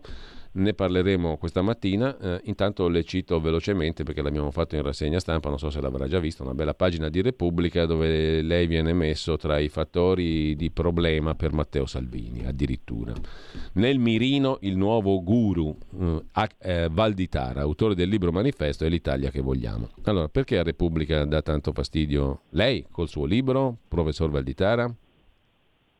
Ma francamente non ho letto l'articolo di Repubblica. Uh, per quale motivo darei fastidio a Repubblica? Non lo so, lo, mi, mi dica qual è l'accusa che Repubblica mi muove.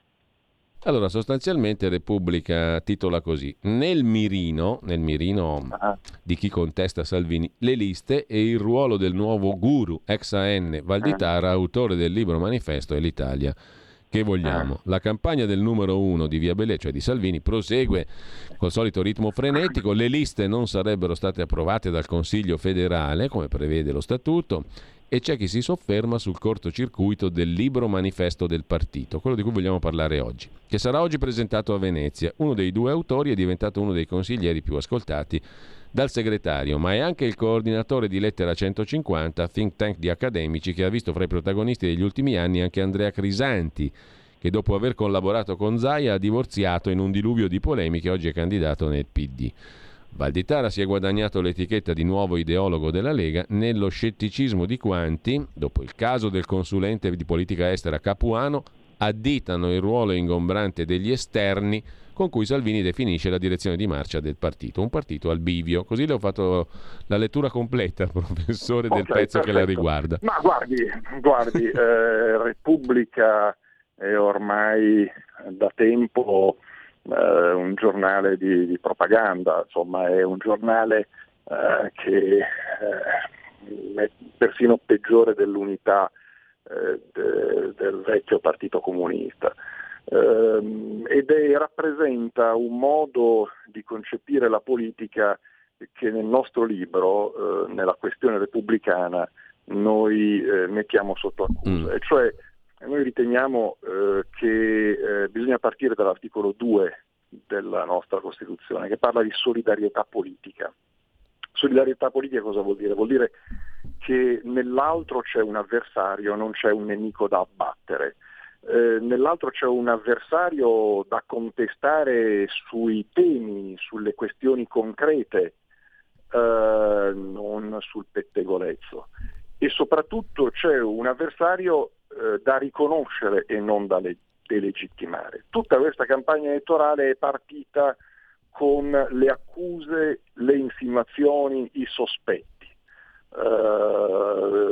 Quello è uh, l'agente di Putin, quell'altro è uh, neofascista, quell'altro è... Ecco, tutte queste cretinate eh, non si è parlato o si parla pochissimo da parte della sinistra, da parte anche di questi giornali che eh, parteggiano per il Partito Democratico, si è parlato pochissimo di contenuti, non si è cercato di capire quali sono le differenze importanti sui grandi temi, sull'energia, sulla scuola, sul lavoro, eh, sulle tasse si è fatta una polemica abbastanza becera piuttosto generica.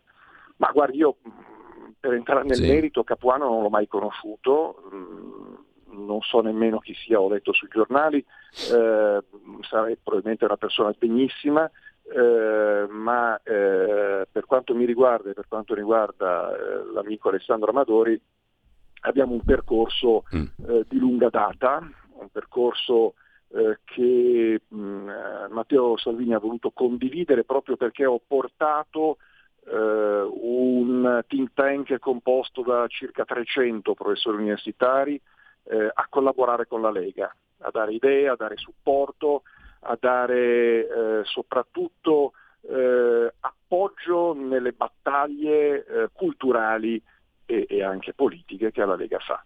Eh, pensiamo adesso a questa proposta molto intelligente che Matteo Salvini ha lanciato di un Ministro dell'Innovazione sì. a Milano. Eh, lettera 150 eh, ha tirato fuori gli studi della Fondazione Agnelli riteneva fondamentale per l'Italia avviare un percorso di capitale reticolare. Eh, e Lettera 150 ha sposato anche con suoi illustri esponenti, eh, il professor Giampio Bracchi, presidente emerito della Fondazione del Politecnico, eh, la professoressa Marina Brambilla, eh, prorettrice della statale tanti altri, hanno sposato questa idea perché ritengono che questa idea sia eh, estremamente utile per la Lombardia e per Milano in particolare, ma per l'Italia intera, perché a Milano si concentra l'innovazione e siccome il futuro dell'università e il futuro dell'economia è nel trasferimento di conoscenza, cioè nel legame fra ricerca e impresa, fra brevetti e trasformazioni in prototipi industrializzabili, cioè se io università ho una bella idea, non deve rimanere scritta in un libro o in una formula, deve trasformarsi in qualcosa di concreto a sviluppo della società e a sviluppo dell'economia. Eh, le faccio un esempio molto sì. concreto. La guida autonoma è stata inventata all'Università di Parma negli anni 90 la guida autonoma è quello che ha cambiato il mondo dell'automobile. È stato venduto il brevetto perché allora non c'era questa cultura del trasferimento di conoscenza, non si sapeva del trasferimento tecnologico, non c'era neanche la valorizzazione a livello di norme, eh, ma non c'era proprio la mentalità del ricercatore a collegarsi con il mondo dell'impresa. È stato venduto per 50 milioni di lire, cioè una stupidaggine, a una multinazionale americana. E pensiamo adesso quanti miliardi e miliardi di euro varrebbe quel brevetto. Ecco, allora queste cose non devono più succedere. L'università deve diventare un grande centro di promozione dello sviluppo del territorio, perché è lì che si pensa alle nuove idee. Una studiosa americana ha detto che l'evoluzione del mondo non è stata legata al lavoro o al capitale, ma alle idee, alla innovazione, alla capacità di innovare. La nostra competitività con la Cina, con la Germania, con l'America, tutto il resto del mondo deriva dalla innovazione. Ecco allora che fare di Milano un grande centro per l'innovazione italiana, penso all'intelligenza artificiale, penso anche a quello che Milano sta già rappresentando con Mind, eh, alla qualità del Politecnico, della Bocconi, della Statale, della, di tutte le sue università. Fare qua, insieme con l'impresa, sì. insieme con il mondo della piccola, media e grande impresa, il grande centro propulsore dello sviluppo del Paese avrebbe per la Lombardia e per la eh, città di Milano e per l'Italia intera un uh, significato di detonatore dello sviluppo. Professore, il libro parte proprio da una domanda no? fondamentale, o meglio, mh, mm, parte da una serie di domande, ma una delle domande principali è perché questo paese non cresce, no? Um, qual è l'ostacolo principale alla crescita di questo paese? E poi c'è un'altra, mi sembra, mm, un'altra colonna fondamentale che sorregge l'impianto di questo libro, cioè il fatto di ricostruire anche una res pubblica veramente, cioè di mm, creare un terreno comune che mh, mm, vada lontano da quella delegittimazione dell'avversario di cui lei parlava prima come premessa, ma poi affronti concretamente una serie di grandissimi temi. No? Il libro si articola in, in dieci punti e in quattro temi fondamentali che li abbracciano e che sono temi importantissimi di portata strutturale, la questione federale, quella liberale, la questione cosiddetta sovranista e quella appunto repubblicana, cioè cercare di far sì che finalmente gli italiani si sentano parte di un'unica res pubblica, che sembra una definizione così eh, generale, però in realtà è una definizione importantissima perché noi a tutt'oggi fatichiamo a riconoscerci come parte di una res pubblica, cioè di una cosa comune, no? Um, Ci troviamo uniti soltanto quando dobbiamo tifare per l'Italia. Eh ai mondiali Appunto. e poi per il resto eh, non abbiamo un collante valoriale, abbiamo dimenticato eh, i grandi valori, anche i valori costituzionali unificanti questo paese. Eh, e allora eh, questo spiega anche la nostra debolezza di fronte ad altri fenomeni, come per esempio il fenomeno migratorio, il fatto che questi immigrati eh, spesso e volentieri non si integrino, perché se non hai un'identità forte, una consapevolezza forte dei tuoi valori, eh, non li puoi trasmettere. E quindi anche questi ragazzi che arrivano sono nella migliore delle ipotesi confusi e pensano di poter fare quello che vogliono. Eh, lei ha toccato eh, poi i, le, grandi, le, quattro grandi questioni. Noi troviamo, eh, riteniamo che le quattro grandi questioni aperte siano la questione federalista, la questione federale. E io devo dire che ho avuto come maestro Gianfranco Miglio che mi volle nella Fondazione Salvadori, eh, facemmo insieme con Ettore Albertoni, sì. eh, c'era anche Giulio Tremonti, eh, devo dire, e, la Carta di Assago, eh, che fu la prima proposta di un federalismo possibile sì, per l'Italia. Sì. Eh, oggi come oggi è un tema ancora aperto, vale per il nord la questione settentrionale, ho scritto un libro, la questione lombarda, che è di straordinaria e drammatica attualità, vale per il sud la questione meridionale, perché anche questa è una questione di responsabilizzazione dei territori. La questione liberale, la Lega è stata la prima a lanciare la rivoluzione liberale, eh, prima ancora di Forza Italia, e cioè la semplificazione, abbattimento della pressione fiscale. Venivamo da decenni di centrosinistra, da anni di compromesso storico, da anni di sindacalismo selvaggio in cui la CGL, eh, i sindacati avevano fatto eh, quello che volevano in questo paese. Eh, la Lega lanciò la rivoluzione delle partite IVA. Ecco, allora eh, quest'idea di semplificare, di abbattere la pressione fiscale è ancora oggi uno dei grandi temi per lo sviluppo del Paese. Il terzo punto è quello della questione sovranista e qui voglio essere subito con buona pace di Repubblica eh, di tutti quelli eh, che dipingono il sovranismo eh, come qualche cosa di pericoloso, di tra virgolette eh, fascista. Ecco, non c'è nulla di tutto questo, si studino la Costituzione. Sovranismo, per come la intendiamo noi, per come lo intendo io in particolare, ho scritto un libro nel 2018 sovranismo una speranza per la democrazia. È l'articolo 1 della nostra Costituzione, che recita testualmente che la nostra Repubblica è una Repubblica democratica fondata sulla sovranità popolare, cioè vuol dire sovranismo quanto conta il cittadino, quanto conta il cittadino di fronte a questi grandi fondi di investimento internazionale. Per fare un esempio, BlackRock ha un patrimonio gestito pari al PIL di Francia, Italia e Belgio messo insieme.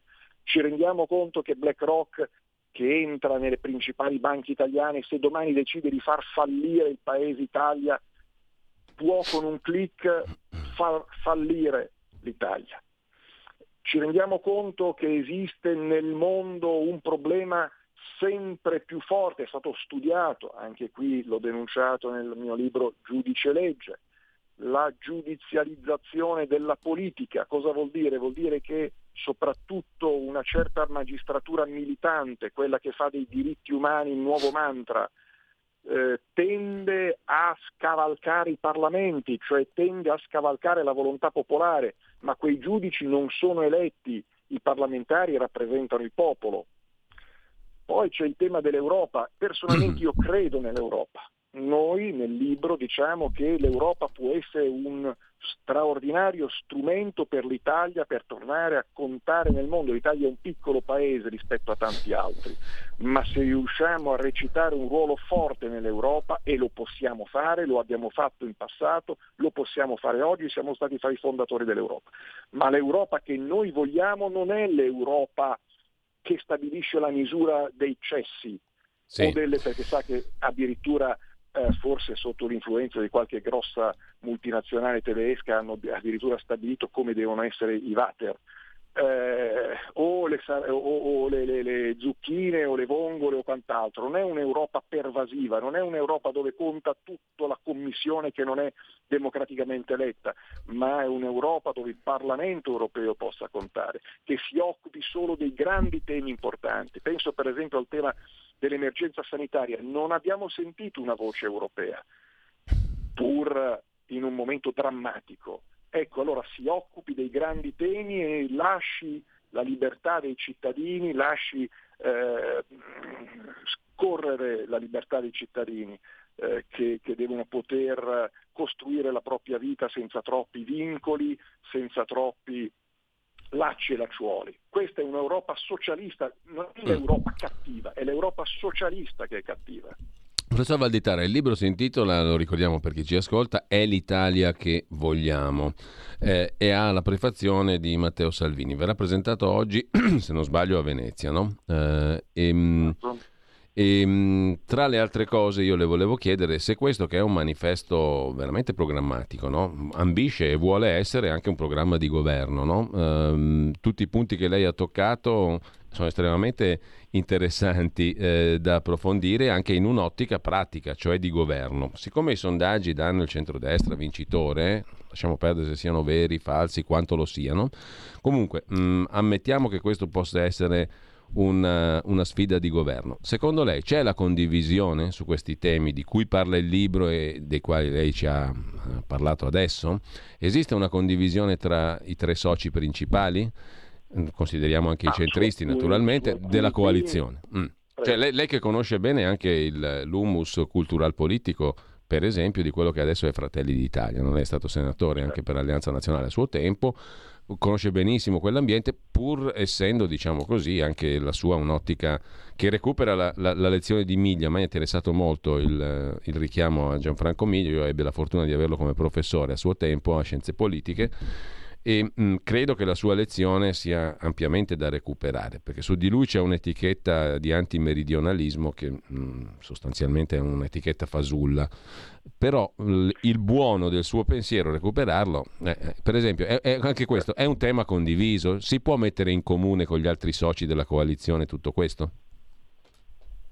Ma le risponderò subito. Intanto eh, ho raccolto qualche anno fa eh, gli scritti di Gianfranco Miglio e non c'è alcun antimeridionalismo, eh, c'è una polemica contro alcune degenerazioni eh, clientelari del Sud, eh, ma questo, viva Dio, eh, deve essere innanzitutto eh, dire, chi vuole rilanciare il Sud a fare piazza pulita eh, di una mentalità che è una mentalità passatista. Anche Gaetano Salvemini aveva accenti analoghi, no? E come no, eh. e come no, e come no. Aveva delle straordinarie potenzialità, ha delle straordinarie potenzialità il Sud. Non può eh, piegarsi su se stesso, deve assumersi propria, le proprie responsabilità, rimboccarsi le maniche e chiedere allo Stato che lo metta nelle condizioni di competere. Quindi giustamente la Lega propone il ponte sullo stretto perché sarebbe un volano incredibile di sviluppo del territorio. Le infrastrutture, le strade,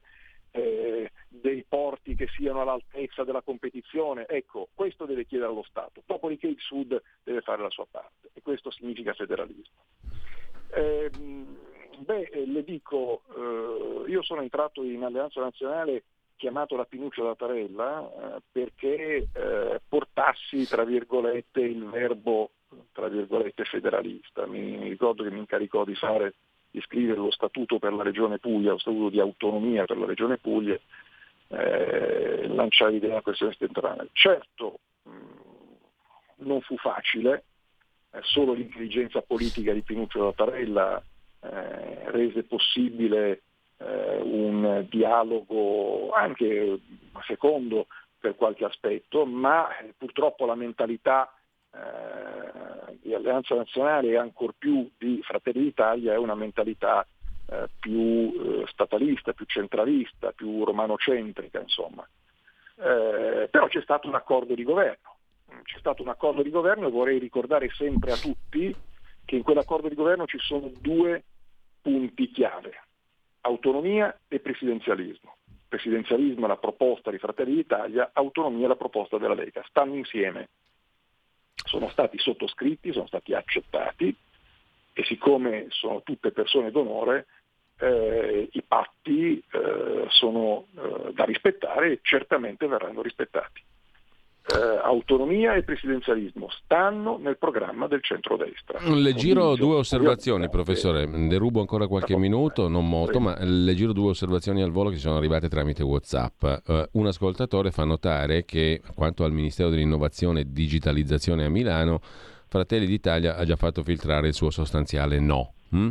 Eh, e dall'altra parte, mm, bellissime parole, scrive un altro ascoltatore, ma la realtà è che il Partito Democratico tiene in pugno le istituzioni, la burocrazia, la magistratura. Eh, come, Bravo, ne usciamo, bene, come ne usciamo? Giusto, scrive Giuseppe. Giusto, giusto, mm. Professore. Sacrosante, sacrosante parole. Beh, innanzitutto ne usciamo che se vinciamo dobbiamo attuare noi lo spoil system. Esiste lo spoil system, viva Dio, è eh, veramente impensabile che noi si prendano i capi di gabinetto, i direttori, i, cioè tutta quella burocrazia che la legge consente di cambiare quando si governa va cambiata. Va cambiata con persone che abbiano ideali, abbiano preparazione, sia ben chiaro, il primo punto è la preparazione, ma che abbiano anche valori coerenti con eh, i desideri degli elettori perché altrimenti eh, sappiamo perfettamente che nei ministeri conta spesso di più il capo dipartimento o il capo di gabinetto rispetto ad un ministro. E quindi bisogna iniziare anche qua a pensare e ad attuare la legge.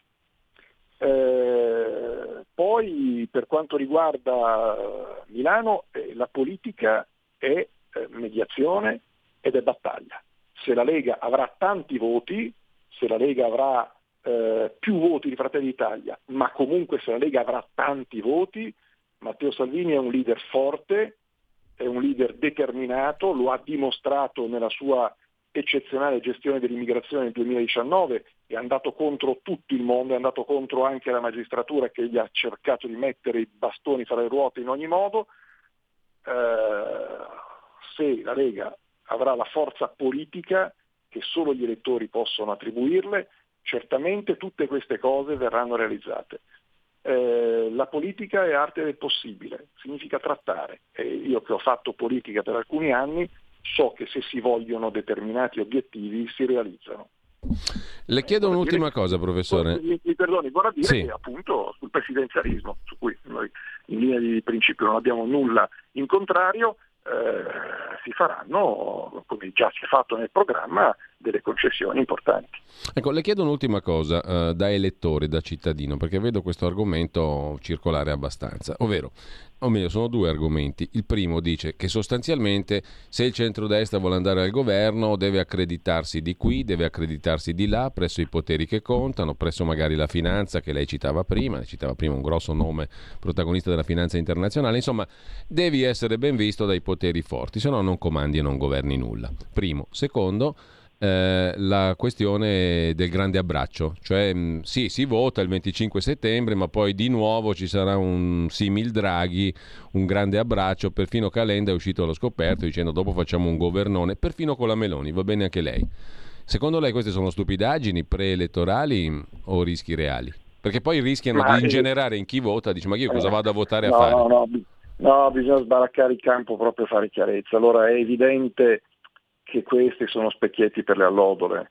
Abbiamo un centro-sinistra e un Calenda che non sfondano, abbiamo un centro-sinistra che sa eh, che eh, la partita è ormai quasi persa, le tenta tutte, tenta di dividere il centrodestra, eh, tenta di insinuare che intanto è un voto inutile perché poi non governeranno, ma lei se li vede personaggi come Salvini, Berlusconi, Meloni che si fanno condizionare da quattro fessi che scendono in piazza. E per quanto riguarda i poteri forti, beh, eh, c'è l'Europa e noi dobbiamo invece avere, eh, instaurare anche un buon dialogo con le altre potenze europee, eh, un dialogo da posizioni di forza, un dialogo che rispetti eh, la dignità dell'Italia e non come si è fatto in passato, ma dobbiamo eh, come dire, sviluppare eh, buoni rapporti con le altre potenze europee. Detto questo, eh, non ci sono le eh, condizioni e non c'è l'interesse dell'Europa in primo luogo a mettere in crisi un paese come l'Italia, perché in una situazione drammatica come oggi la crisi dell'Italia significherebbe crisi dell'intera Europa, vorrebbe dire travolgere l'intera Europa e quindi gli altri eh, sanno che devono stare molto attenti perché destabilizzare l'Italia significherebbe destabilizzare l'Europa intera. Ehm, torno ancora sì. eh, e, e, quindi chiudo eh, con eh, quella battuta iniziale di Repubblica. Ecco, vede, anziché cogliere la novità di una proposta politica seria, di una proposta politica condivisa da 60 eh, professori universitari che ci hanno messo la faccia fornendo documenti e quant'altro, anziché andare a guardare che cosa si propone, loro la buttano sul pettegolezzo. Ah, all'interno della Lega c'è malumore perché... Ecco, questo è pessimo giornalismo. Da professore universitario direi bocciati, mm? un bel 3, perché francamente non è questo il giornalismo eh, che mh, mm, deve rappresentare un paese democratico, un giornalismo serio, informa e non deforma informa per consentire agli elettori di farsi la propria opinione, magari poi anche con dei begli editoriali di critica anche corrosiva, ma nell'informazione eh, bisogna anche avere il coraggio e l'onestà intellettuale di andare a eh, capire quali sono i problemi e non semplicemente a buttarli in cacciara. Allora, un libro che entra nel dettaglio delle questioni di governo, dei temi di cui abbiamo solo accennato ovviamente, visto il poco tempo, però un libro da leggere sicuramente in vista delle elezioni. Il libro è L'Italia che vogliamo, um, autori Giuseppe Valditara che abbiamo avuto con noi adesso, Alessandro Amadori, prefazione di Matteo Salvini. Credo che la definizione di manifesto leghista di governo che il Corriere dava recensendo questo libro l'altro giorno possa essere corretta, giusta, nel senso diciamo positivo del termine, no? perché qui ci sono appunto le questioni che un governo che vuole cambiare le cose deve affrontare, mi pare. Questo è il punto, no? Lo ha sottoscritto Matteo Salvini. Bene, io ringrazio il professor Giuseppe Valditara, eh, grazie e buona giornata professore, a presto. Grazie a voi, arrivederci. Allora noi ci fermiamo un attimo adesso, sono le 9.29 già, niente po' di meno, quindi la voce di chi ascolta vi attende tra poco, anche se abbiamo ancora un po' di cose da segnalare. Spero che possano essere recepite mm, utilmente da chi, da chi appunto ascolta e poi parliamo tutti insieme. Avete ascoltato la rassegna stampa.